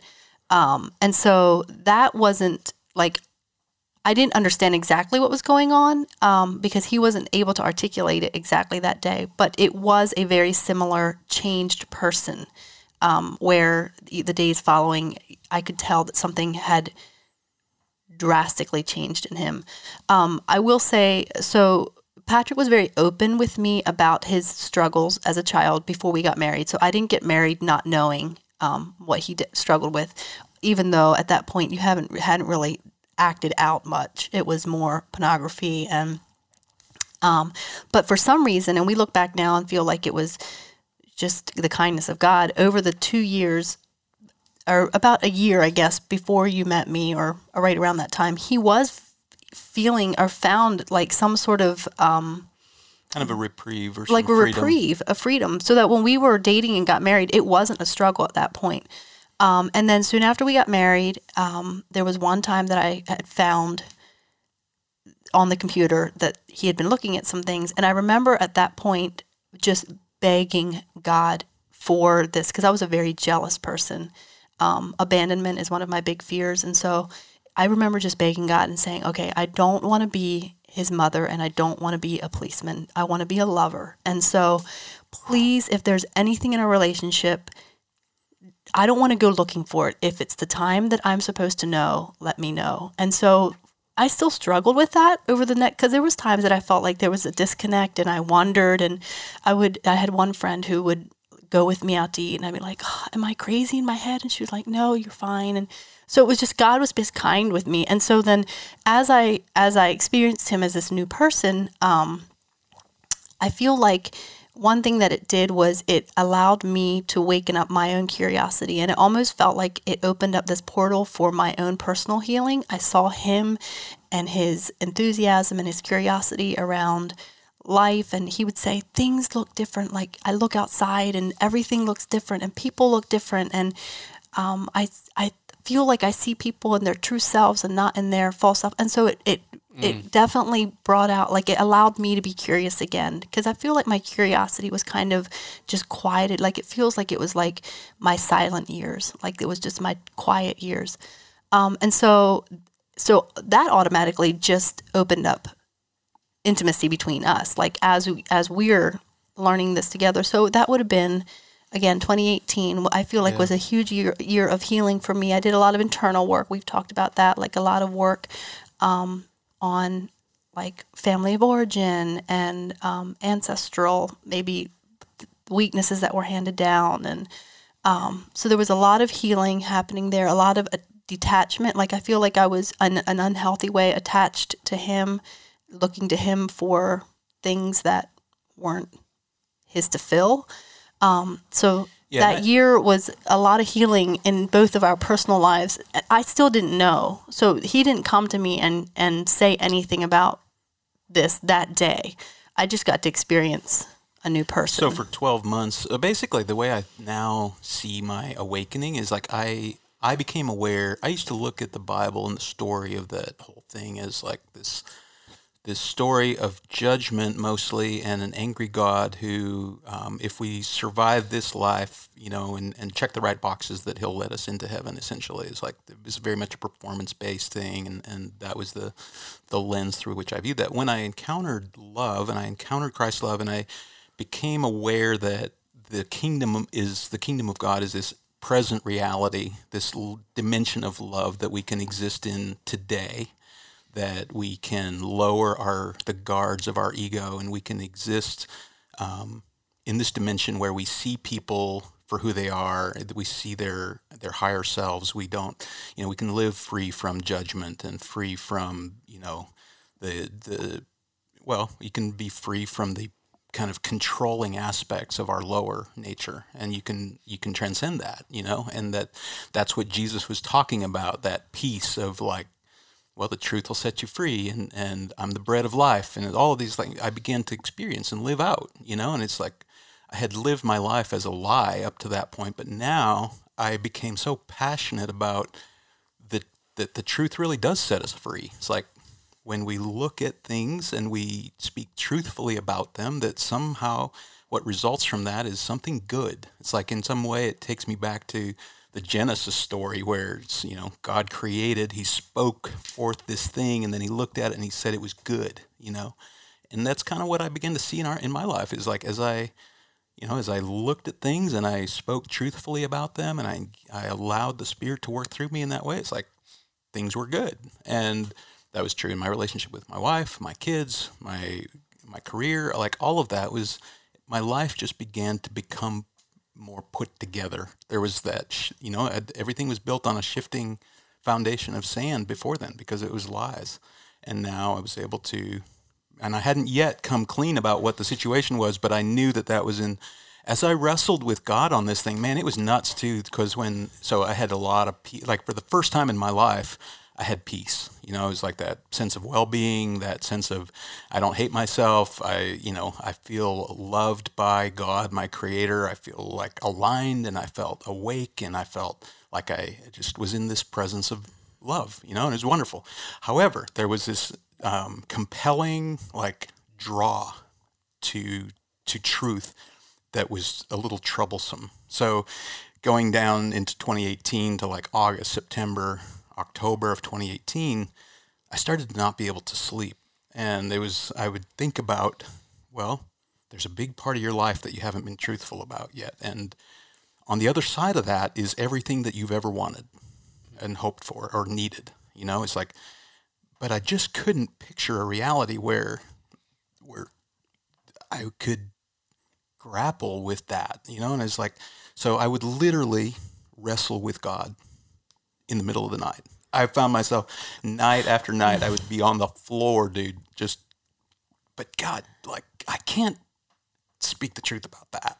You know, I can't tell her that. Cuz she'll leave me and my kids are old enough to hate me. Yeah. You know, and I just can't do, like that was one of the few really beautiful things that I looked at in my life, my relationship with my kids, you know, and and I just couldn't bear giving that up or risking giving that up. And as I went through those couple months of really wrestling with God, the one thing that he kept saying to me was, I'm enough. I am enough for you. If you lose everything else, that somehow the the fact that that I'm existing in this dimension of love with my creator and and with the presence of, of this eternal Christ force in my life, like that was sufficient. I became convinced that that would be sufficient if I lost everything else. And I, I became convinced at a, at a level that that gave me, I guess, a certain amount of faith to move forward. And so I remember getting up off of the floor one night and going, okay, I'm doing this. I don't know when or how, but I'm doing this. I told God, I was like, when the door opens or when the path becomes clear, I'll walk down it. I didn't know when that would be, but it happened to be um, about five months later. February. It was It was actually about a a year this ago. month. Yeah, a year So ago. this- where are you guys? How did you unpack it? Yeah. How did what was the scenario in which you had kind of come to an agreement with God that you were ready and when the time is right that you were going to uh, tell the truth yeah. and and MJ, how did you? I don't understand it, but how were you able to? I don't understand it either. How were you able to sit there and and be compassionate towards someone who had done, you know, done these things and kept them from you for so long? It blows- I'm in tears right now because it's. I wanted. We all need to know how to how to be that, how to hold. I'm sure it wasn't easy, but how to hold that type of space for someone so that they can trust that. And I guess you didn't know how she was going to respond, but from what I do know, she was incredibly compassionate towards you in this time. And and yeah, how did that happen? And I mean, did you have some like like some signs that this was maybe coming and were you a little prepared for it? Like let's no, we didn't have. Well, uh, no, I didn't have signs that it was coming. Um, we, as our intimacy grew, he was traveling a lot, and as our intimacy grew, we became more and more um, vulnerable. And one thing that we decided that we would try to do as much as possible was to be as truthful with each other about our greatest fears and our greatest desires with no shame. So when you take shame away, and you don't allow that to be something that you project onto each other and then you give space for each uh, for each other to speak out your greatest fears and your greatest desires so he may speak out one of his greatest desires and that might trigger a fear which he has to hold space then for me to go wow that brings up fear so we had again that past year had kind of allowed us to to become intimate in a way where we look back now and it did open the path.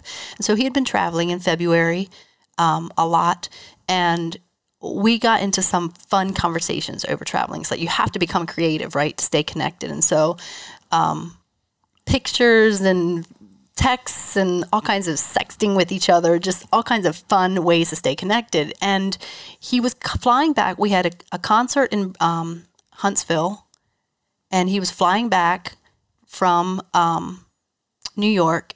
And he he texted me and he was like, "I need to see you at lunchtime before I go back into the office." So we got together at lunch, had a fun lunch, really connected. Looked forward to that evening. We're on the way to Huntsville, and I don't remember this, but you claim that on the way to Huntsville there was a small confession of sorts that came out, and I don't remember what brought it on. If it was a question I asked, could have been because I asked questions. Yeah, we But I don't even remember my response at that point. Like I don't remember that conversation at all. s- we were super for some reason. Um, I think me being someone who could now was really committed to speaking truth. I became someone new in some sense, and it was. I think it drew something out of her that was, and it it allowed us to have a much closer relationship than what we'd had before, even prior to this confession coming up. It was like we just became more intimate. Mm. Like we, our spirits were more intertwined. Like there was less between us, you know, and so that was cool to see. And then, and it led into these really fun manifestations of, of intimacy and, and beauty in that way. And so that day, like we were just really into each other. Like it was just, we couldn't leave our hands off each other. It was like really that kind of And we didn't even make it through the concert. Like no, we, we got to the concert and we were like, it was the, the guy that opened up was like just finishing up. We're like, "S- we're going home. we We're paid money like, for the guy that's coming up, but we're we're out. We're, yeah, so We we're either going to have here. sex under the bleachers or else we're going to go home. You know, so it's like we decided to bail on that whole deal. And uh, um, and ended up making out on the way home to the point where, again, curious little MJ made out in the car in this new way. And I looked at him we had sex in the car. and I looked at him and I was like, wow, now that's never happened before, has it? And he just goes stone white. And I'm like, he goes, in that moment, I'm I'm going. You know what? That was a new experience, but I actually had had that experience before ten years ago with someone else. You know, and I could have played that off, mm. but there was something within me that went. You only speak the truth now. And so he hesitated and he went, No, that actually has happened before. And in my mind, I was going, Oh, probably before we were married. Like, okay, he's speaking the truth now, you know. And then I was like, Why did you hesitate? Like, why did you? And he and he looked at me and he was like, Because it was since we were married. And so that was the first kind of small confession.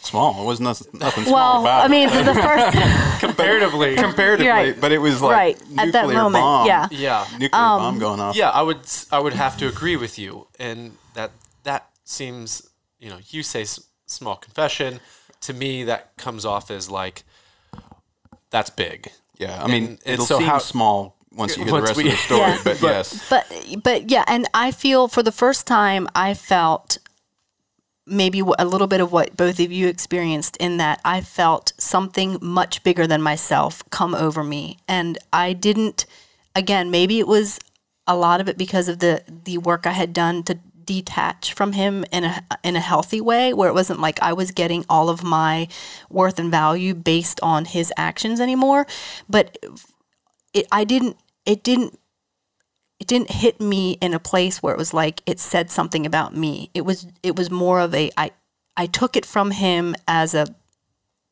as he was telling me something about himself and not necessarily telling me something about myself with which I think we as women often go to. It's like, "Oh, that must mean something about me," because that's where I went previously. It's like, "Oh, I I'm not enough or um, I'm less desirable or all of these lies that we as women take on um, and so for the first time I experienced that, it was like I heard a confession about something that was coming against our marriage, in our marriage, and I didn't feel like it was saying something about my own worth. And so um, we walked through that, and you let me know that there was going to be more. yeah. So we we talked that night, and you were like, "Well, what else are you holding from me, or what else are you holding on to?" And I said, "You know, I don't think that I can see the path forward to walk any further down that road tonight." But I said, "As I promise you that I will as I see the path for that and as I feel like I can.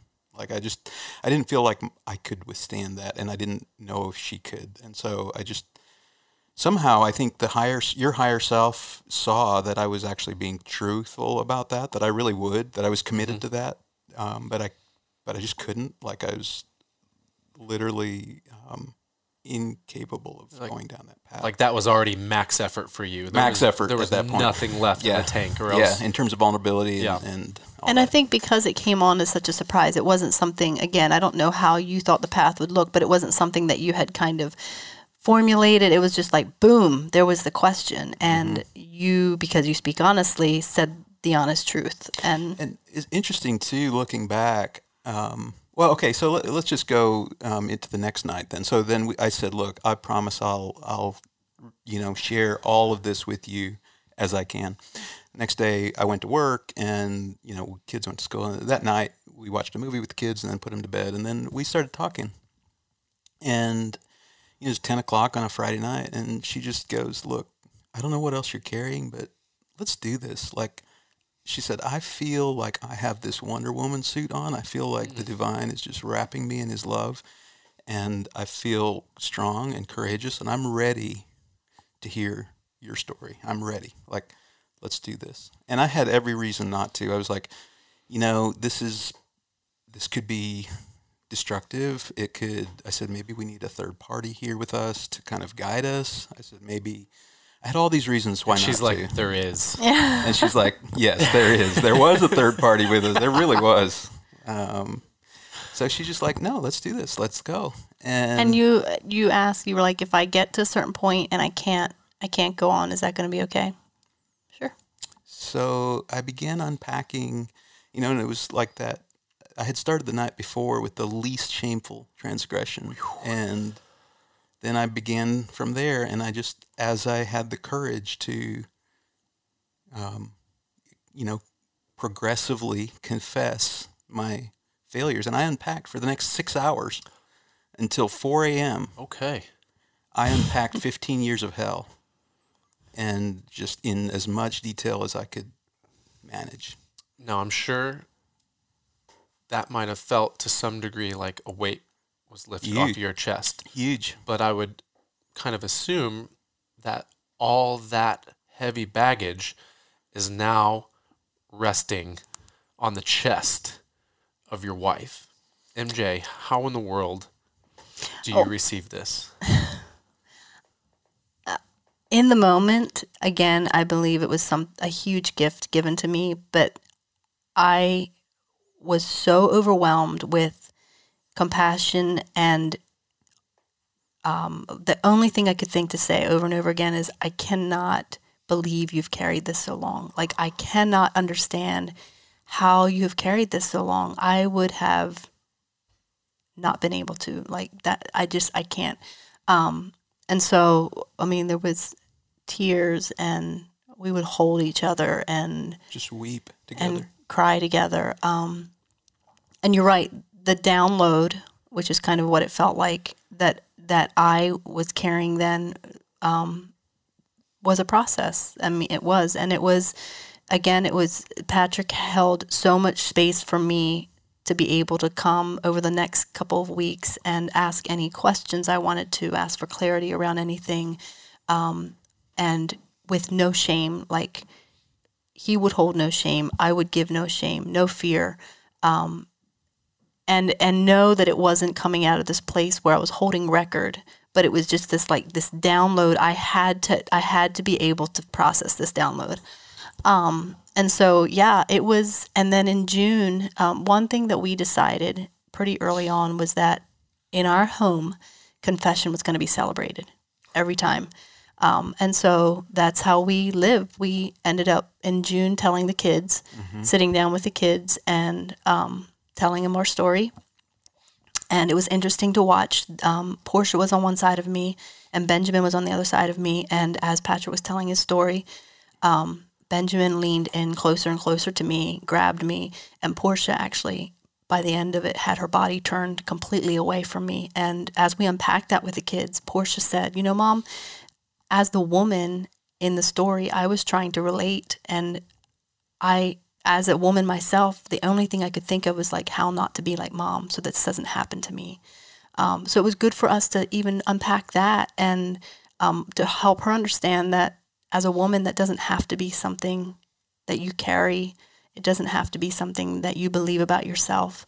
Um, and then for the boys to be able to, and then after we after that, we said, okay, we're going for ice cream. Like, and immediately when we got back to our house, our little, we were on vacation, our rental house. One of the boys ended up going, okay, it's my turn. Like, you know, so now we've made Gosh. midnight Taco Bell runs because like somebody was brave enough to talk about something and when there's We celebrate that. we celebrate that because whenever you bring something into the light, it loses its power instantly. Like it just loses its power um, because things in the dark grow, and sometimes just keeping things in secret is literally the food that causes it to grow. Like that's what will make it grow. And so, um, yeah, it still feels pretty fresh, and and like we're still figuring it all out. But yeah so yeah thank you for for sharing and i it, it really it blows my mind that you guys can do this so so well and i'm, I'm really curious on the healing process of mm. that and and was it was it immediate like did that did that confession heal everything or you know how are you still handling this? Do you ever does the ego ever come in and and, and get a little jealous or get want to use it to kind of um i don't know payback or, or like get him like yeah how are you guys how are you doing today? You look healthy you look happy. Jen and i are very inspired by your love and just and you, yeah you too. Um, even if we didn't know that story the you you guys have a very yeah very very special energy about you guys. And like i said even if i didn't know that story um, so to me you guys look you look fine. You seem fine. Are, are you? Like has this resurfaced at all? And and uh, and and how do you handle that Well, I, it's um, it's given us a new way to live, and I think it's illuminated a way. It's it's given us a lens on on the gospel, on the story of of love. That I, you know, I we talked earlier about how it all belongs. How our story, like, you know, it's easy to want to judge what was good and what was bad about our story, but we're starting to get enough perspective now where we go, that was painful as hell and we are starting to see how God is using it in our lives to shape us and to, to well, for to create more of who we were, uh, so that more of who we were created to be can can emerge. I guess you know, and it's like it it rep for me it it really was kind of this moment of realizing that the story of the cross in the Bible of death, which was followed by resurrection, is more than just a one t- like that's not just a one-time event that the power of the resurrection lives in us now. And so i think what that means is that if everything that's not true and good about me today i have the opportunity to allow that to die to burn off and that something more true can can emerge from that and you know the, there's a verse in the new testament that says that confession leads to repentance. And both of those words were kind of trigger words for me growing up in a very conservative legalistic setting. I thought of repentance as this kind of shameful like i have to come beat myself up and and all of that. It's like it's really the ancient language is more this idea of, of transformation of the mind of renewing of the mind a new way to think um, changing. And so it's like confessing, speaking out the things in which the things that aren't true about you and that need to become more true or more like the divine, like that confession itself, there's an act, there's something about that speech that seems to um, provide this opportunity for realignment and, and transformation and a new way of thinking. So I haven't only like to your extent or to your question, like, are you good? How are you? Yeah. It's like the moment that I met the love of Christ, I met Christ, the person of Christ, gazing at me, and and I was transformed by that. Like the the chains of of the the monkey on my back, the demon that had gripped me my whole life, was gone. I haven't been gripped by that since then. And so whenever there's anything that's not true or there's temptation that arises or I see something and I'm tempted to grab onto a thought that isn't true or doesn't help me, I know that the path of confession, speaking the truth, bringing it into the light, brings new life, brings new way, a new way of thinking and being. And so we've just held the space for each other to to be completely open about everything in real time. If we're at you know at a restaurant or a bar and you see this, you know, if I see some hot chick walking by with this, you know, great booty or whatever, it's like I like if I think it, I speak it to her because she holds the space for that and she knows that it's like I'm crazy, but I'm redeemed and I'm made new. and so it's like I'm I have this monkey mind, this monkey brain that I can't. It's like, but I don't hold anything in the dark anymore. I don't hide anything. So that process of just um, confessing and then realigning, it's like it. Well, it's made me more true. I don't think those things anymore. It's like two years in. It's like yeah, initially, like oh, I was telling a friend of mine about this, what our agreement with each other to just hold space, to be 100% honest with each other about what we're thinking, feeling, what our desires are, what our fears are. Like we just hold space for that. My friend was like, "That'll never last. You're going to crush her with your idiocy," you know, and you might think that's true initially, but what happens over time if you commit to that, we've found is like, well, your mind heals and it's like, you I don't think that anymore. So I don't crush her with it anymore because it's not there. It's like, well, that's cool, you know? And so um, it just invites us all. And we've kind of looked back at our whole lives and, and said, okay, well, if this promise of resurrection is true, it's like, then we can just look at anything in our life and, and look at it through that lens. Mm. What parenting teens, there's a there's a narrative that exists in our culture about what it's like to parent teens. And we're saying, um, no, like we're going to bring renewal to that. And it's like parenting our teens has turned into one of the greatest joys of our life. Like the relationships that we have with them move me, they change me, they keep, like, they, it's just. Well, and we don't have to be afraid of them. Like, we're not, I think one of the things we've learned as well is like, we're not afraid of being wrong because the goal isn't to be right. And so the thing, the mantra that I think of so often is, how is it that I would want to be treated? Mm. When he brings confession, how would I want to be treated in this situation? How is it if I would be bringing something to him like this? What is it that I would want in response? How would I want to be treated? How would I want to be loved?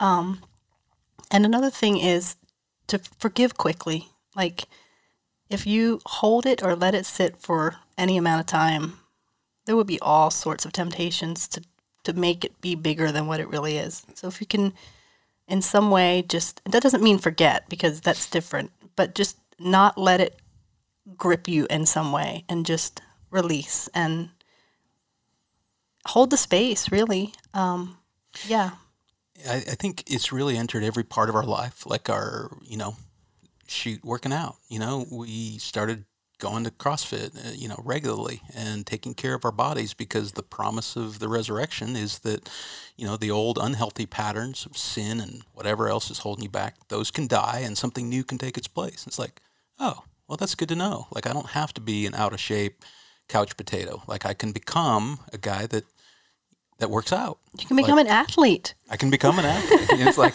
it's like you know, the one that was never picked on any of the game yeah. on the teams. You know, and and you know, I I was never um, good at taking responsibility for our finances. I always pushed that off on her. I was like, I'm a seven on the enneagram. I pursue pleasure, and Guilty. you know, it's, I don't want to deal with that. But it's like as as I was faced with that, it's like the spirit drew me into like, you know what, you can become someone who takes responsibility for that. And I have, you know, and it's it's really faith building to look back at the last year and go, gosh, I, like I didn't know I could be that person. But that's really cool, you know? And it, it really applies to so much in life. Well, maybe everything. I, I love that you brought up the Enneagram. Uh, I'm a seven as well, and uh, Jenny's an eight. Uh, MJ, I believe you're a four. I'm a four.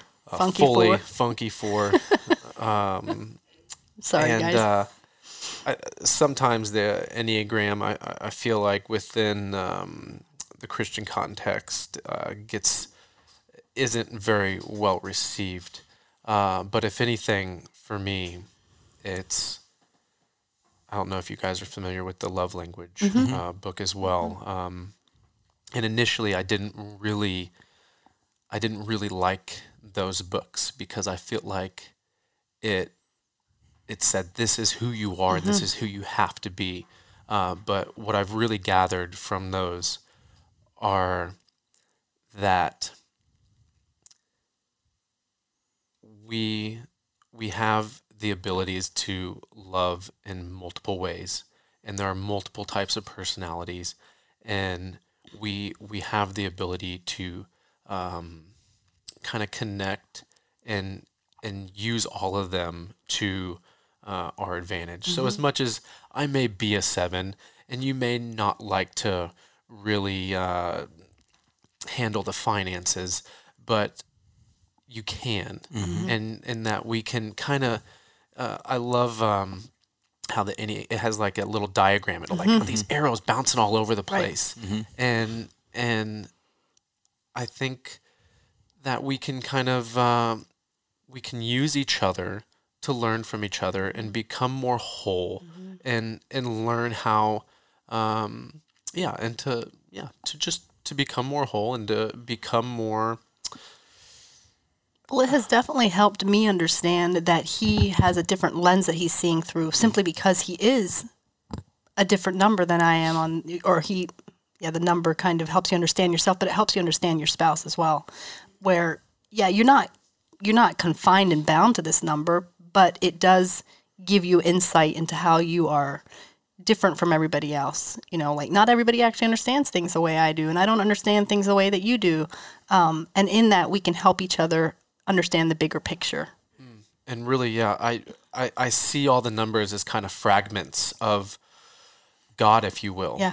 uh, and and i often kind of say that i'm like i'm blown away by all these fragments. I'm like wow if you put all those pieces together you have a really like stud mm-hmm. person. And i you know oh like i kind of that's that's him man. He's the stud. And and mm-hmm. just like he kind of sprinkled all these pieces of himself down here. And and i think when we when we kind of work together and get to know each other and how each other sees the world and receives the world eh, we're able to kind of link up and create if um, this metaphorical and kind of physical body of, of Christ, body of body of God, and like all these different numbers. Like let's just I'm not truly identifying these numbers with these these parts, but in in my mind, I kind of see like the one is the head, or the two is the arm, and the and the three is the other arm, and the four is the heart, and the and the five is the leg, and we literally with all these numbers create this this God body, and uh, and I, it- it's it's been an incredible tool uh, for us as well in our marriage to just gain a little bit of perspective in how this person is is uh, seeing and receiving life. And and and helping us come to yeah just understand each other a little bit more and and it's really improved our communication and and it sounds like it's been a valuable uh, tool for you guys as well so Yeah. Yeah, very much. um, gosh, I'm like emotionally exhausted. Um, and you, you guys have an incredible story, uh, and I, I thank you so much for sharing it. Um, is is there anything else that you'd maybe like to share or uh, convey as we we kind of start to maybe wrap this up, um, so that I, I don't go into like adrenal fatigue because of how How intense. how intense this Yeah. was. yeah. Well, thank you for giving us an opportunity to share that. I think um, we've felt like the time is coming to share our story, you know, and and um, we've also felt like we needed to have the right amount of perspective on it, so that we don't just you know bleed all over everybody. You know, there has to be a certain amount of healing that happens before you you can have the perspective to even kind of know what might have happened. You know, so we're still kind of in that. But I think it's been you know it's been two years now since I had my awakening and a year since the confession and so you know we've continued to grow and i think it has given us this perspective that um, for us our faith and i don't want to speak for you but i think we've we're walking this journey together to, and and finding that um, as we you mentioned um, all the the numbers of the enneagram kind of make up this um, maybe the perfect example, the mm. perfect God, the the whole the whole it says we're made in the image of God, so maybe we're refract that's one part of the refraction of the image in some sense is is each one of us. Um, so along those lines, we've kind of come to um, picture our faith that guides us as this like well, what does it look like to be like Christ? If we say we're Christians, what's a little Christian? What's a little Christ? Um, and it's like this belief means that I actually live out the what well what Christ said. It's like I love, don't judge, um, don't do things for yourself, do things for others. Like that, you know, you live out this pattern in your life, and you live out the pattern of death and resurrection. It's like oh, it's it's a really real faith like that that has that guides us each day. Like mm-hmm. it's like you get up every morning and you face the day and you go, well, what would it look like for me to live out my potential maximally in in the way in the truth? And it's like it just changes your whole view of it, it it's a cure for the nihilism and meaninglessness that can emerge if we don't have you know a proper vision for our lives or a proper aim for our lives. It gives us this aim maybe this ultimate aim is is christ right? It's like man if i aim at christ and if i essentially become everything that i was created to be because his spirit within me is is animating me and and everything that and I live out this pattern of death and resurrection and everything that's not true about me as I become aware of it I lay it down at the cross and then I'm resurrected in something that's more true more like the divine image that I was created in. It's like man that then then that really becomes um, this deeply meaningful journey that of, of constant um, you know we, we grow together. There's um, there's a truth telling. There's a this pattern of, of um, love first, of grace and mercy. And, and as we gaze at, at this perfect example, Christ, as we gaze at that, and that's all the Enneagram numbers together, you know, and it's like that's all, that's everything that we could be. And, you know, I think it, it pulls us forward into this beautiful life that we didn't know existed two years, two and a half years ago. And it's not without pain. Like the, that process of death and resurrection, it's painful every time. Yeah, it hurts like know? hell. Yeah, it's like, well, when, when that, that part of me that didn't want to do the budget, when that part died, guess where it died? It died right here on the floor because I was so pissed.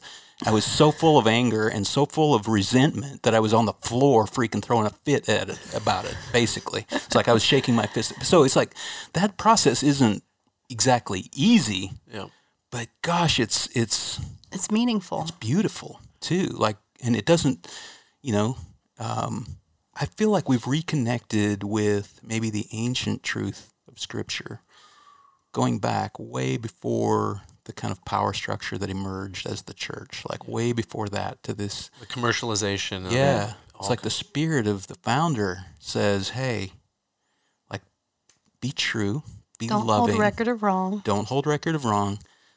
You know, those without sin, throw the first stone, and um, live out this pattern of death and resurrection. And there's there's a message there about taking responsibility.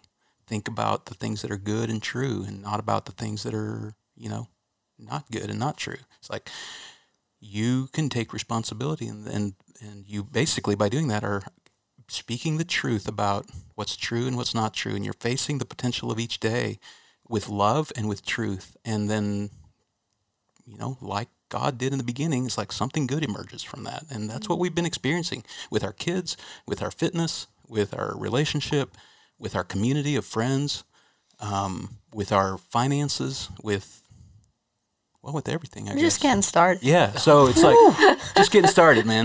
Gosh, dang.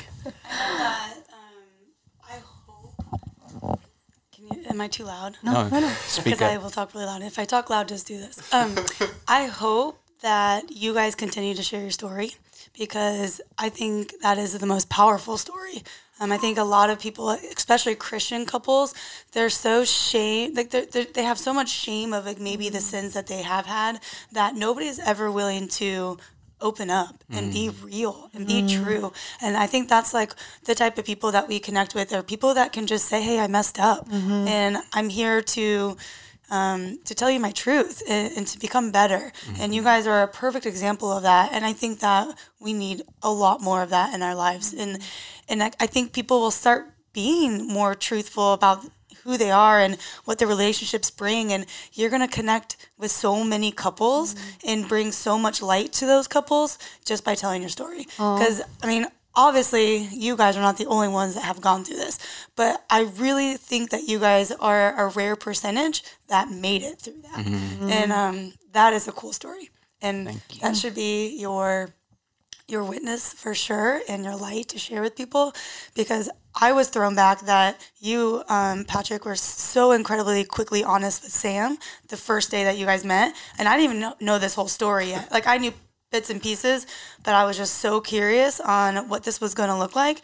And um, you taught me so many things about how growing up in the Christian world, sometimes like we feel like we have to punish ourselves um, when we have a sin or when we do that, and we don't have to. Like truth can set you free. Like yes, this is a sin. Let's confess and let's and let's move on a little bit, you know, and live life. And and I was really curious on like what your reaction was going to be because I didn't. We didn't have that conversation when we talked at the coffee shop.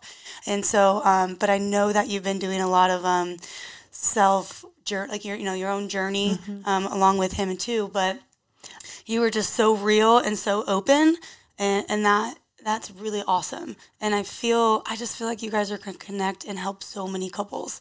um, hopefully, not just through this podcast. I hope you guys continue to keep sharing this story around Thank you. with everybody. Um, and how cool that you guys shared this story with your children. I was actually going to ask that.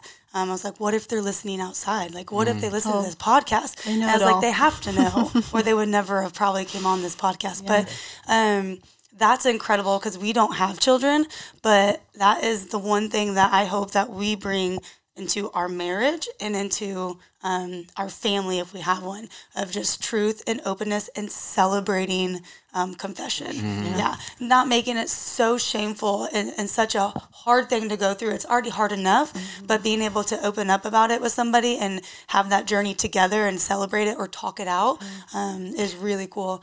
And we saw it in your kids today of how much light they're going to bring also to this world and i see that through you guys and you guys have taught them really well so Thank you. um, I I, learned so much from this One one thing um, is if we can stay curious, like the opposite of judgment is curiosity. If we can stay curious around people's stories, even if it is the ones that are closest to us, and because curiosity is humility.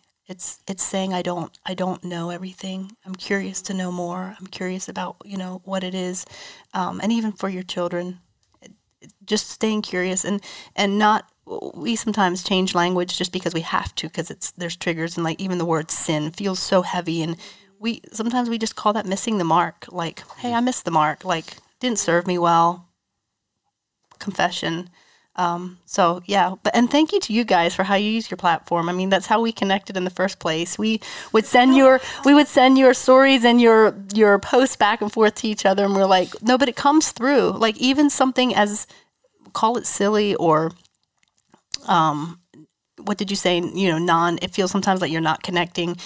It can still I- love is love transcends that and it comes through. It comes through those tiny little squares and you just do not know who it is that is seeing that and and taking something beautiful from that. So Yeah. thank And you to you It's guys. so great to hear because, like Sam said, during that time when we met you guys at the coffee shop, we like I so badly want to get rid of like Instagram, and I so badly want to get rid of all of that because it is a huge stressor in my life, and sometimes I feel like I have to post, um, and that's that's not a good feeling to have when it comes to that. But with our life and our lifestyle and our gym and social media is kind of sometimes the way we do make our money, but um, I almost got rid of it. I really did. I was like, wonder what our life is going to be without this. And um, and I think I'm going to kind of revamp the way I do my Instagram after meeting you guys, but um, because I don't want to completely get rid of it. If some people are getting any type of um, motivation or what's Yeah. the word I'm Yeah, looking inspiration. for? Yeah, Inspiration. inspiration, you know, and and that's really cool that we I have learned so much from you guys today that I can't imagine anywhere in our life that we even inspired you to because you guys are so Oh, you did. motivational and inspirational that it's it's mind blowing that a little post from our crazy hippie whatever life it is, you know, um, put put a spark in that. And Yeah. I should tell you, just you know, as we're wrapping up, like last week when you first when we first met, um, we were so we have. It seems like um, the struggles that we have to let go of resentments that burble up in our hearts, or that kind of that we become aware of, and there's days when MJ might be wrestling with something, and then there's days when I might be wrestling with something, or you know, we just have these. Thank the Lord, it's not usually the same. not day. usually the same day, you know. So we're able to pull each other through, you know. That's the beauty of it. But um, what day was it that we met them? Was it on a Tuesday? I forget, but I don't remember. I don't remember. but But was- I just remember that day you'd That been in a bit of a funk and you were having a tough time of it, and just kind of feeling like God was kind of distant, and you just didn't feel that connection to Him in some in, in a way, and you you were just honest about that, and and I remember um, just whenever you're in that place, I really the only prayer that I kind of have is that you would just encounter love in some way that that is healing to you. And on the way to the gym, I was going because one of the prayers that I have taken on is, may what's meant for us come to us, and may we be open to it. Like, may it just happen. And on the way to the gym that morning, I was like, why is this even something I'm praying? This is ridiculous. Like, it's not. Like this seems silly. It feels like you're so distant. You're so far away. Yeah, and you know, as we were going through the post-confession wasteland, um, we were looking for voices of of hope and voices of love and not shame. And you guys were one of those voices that we heard in that wilderness. And um, so I think when MJ texted me and said, you know, you'll never believe who was at the gym, and then I asked who, and she said, well, it was Sam and Jen Dancer. I just knew immediately what that meant for her. I knew that that was like this. That I just it was like this. It was a God kiss. It was a kiss from the divine to to show up in love in a way that I was just so overwhelmed by. I was in the car when she texted me that. And I just started crying because I was so moved by how well he cares for us, you know, and how it was like that's unbelievable, you know? And so when I MJ was like, "Hey, you should pop in and say hi." So and you know, then obviously we met and had coffee the next day and all that. It was just I just felt that connection. But it was your voice, your voice in that wilderness was one of the voices that gave us hope and gave us this um, perspective that that there is a way to live without shame and without judgment, and that love does prevail in the end, and that that is our highest aim. And so, thank you. Gosh, thank you. You guys did such an amazing job articulating that, and I I might have to retire my podcast career after one episode. I don't. Please know, don't. I don't know how. No, I don't know how. career in your path. I don't know how I'm going to continue doing this, but you guys, oh my gosh. Sam is gonna cry every episode. Yeah. Yeah. That's a strength and not a Um, weakness. Gosh dang it, guys. I love you so much. Thank you a million times for sharing your story. Um, I can't even talk right now. Um, and yeah, I, I'm not going to retire from this. I, I am going to continue. Uh, we've committed to 52 episodes. We're doing at least a year of this. And um, Jenny will have a headset. headset. We She we're gonna. It's in the budget. Like uh, now, we're gonna we're gonna we're gonna go get one. And um, Quiet, so it was kinda nice. Um, but um, I'm I'm so glad that we met you. I'm so glad to be able to call you guys friends.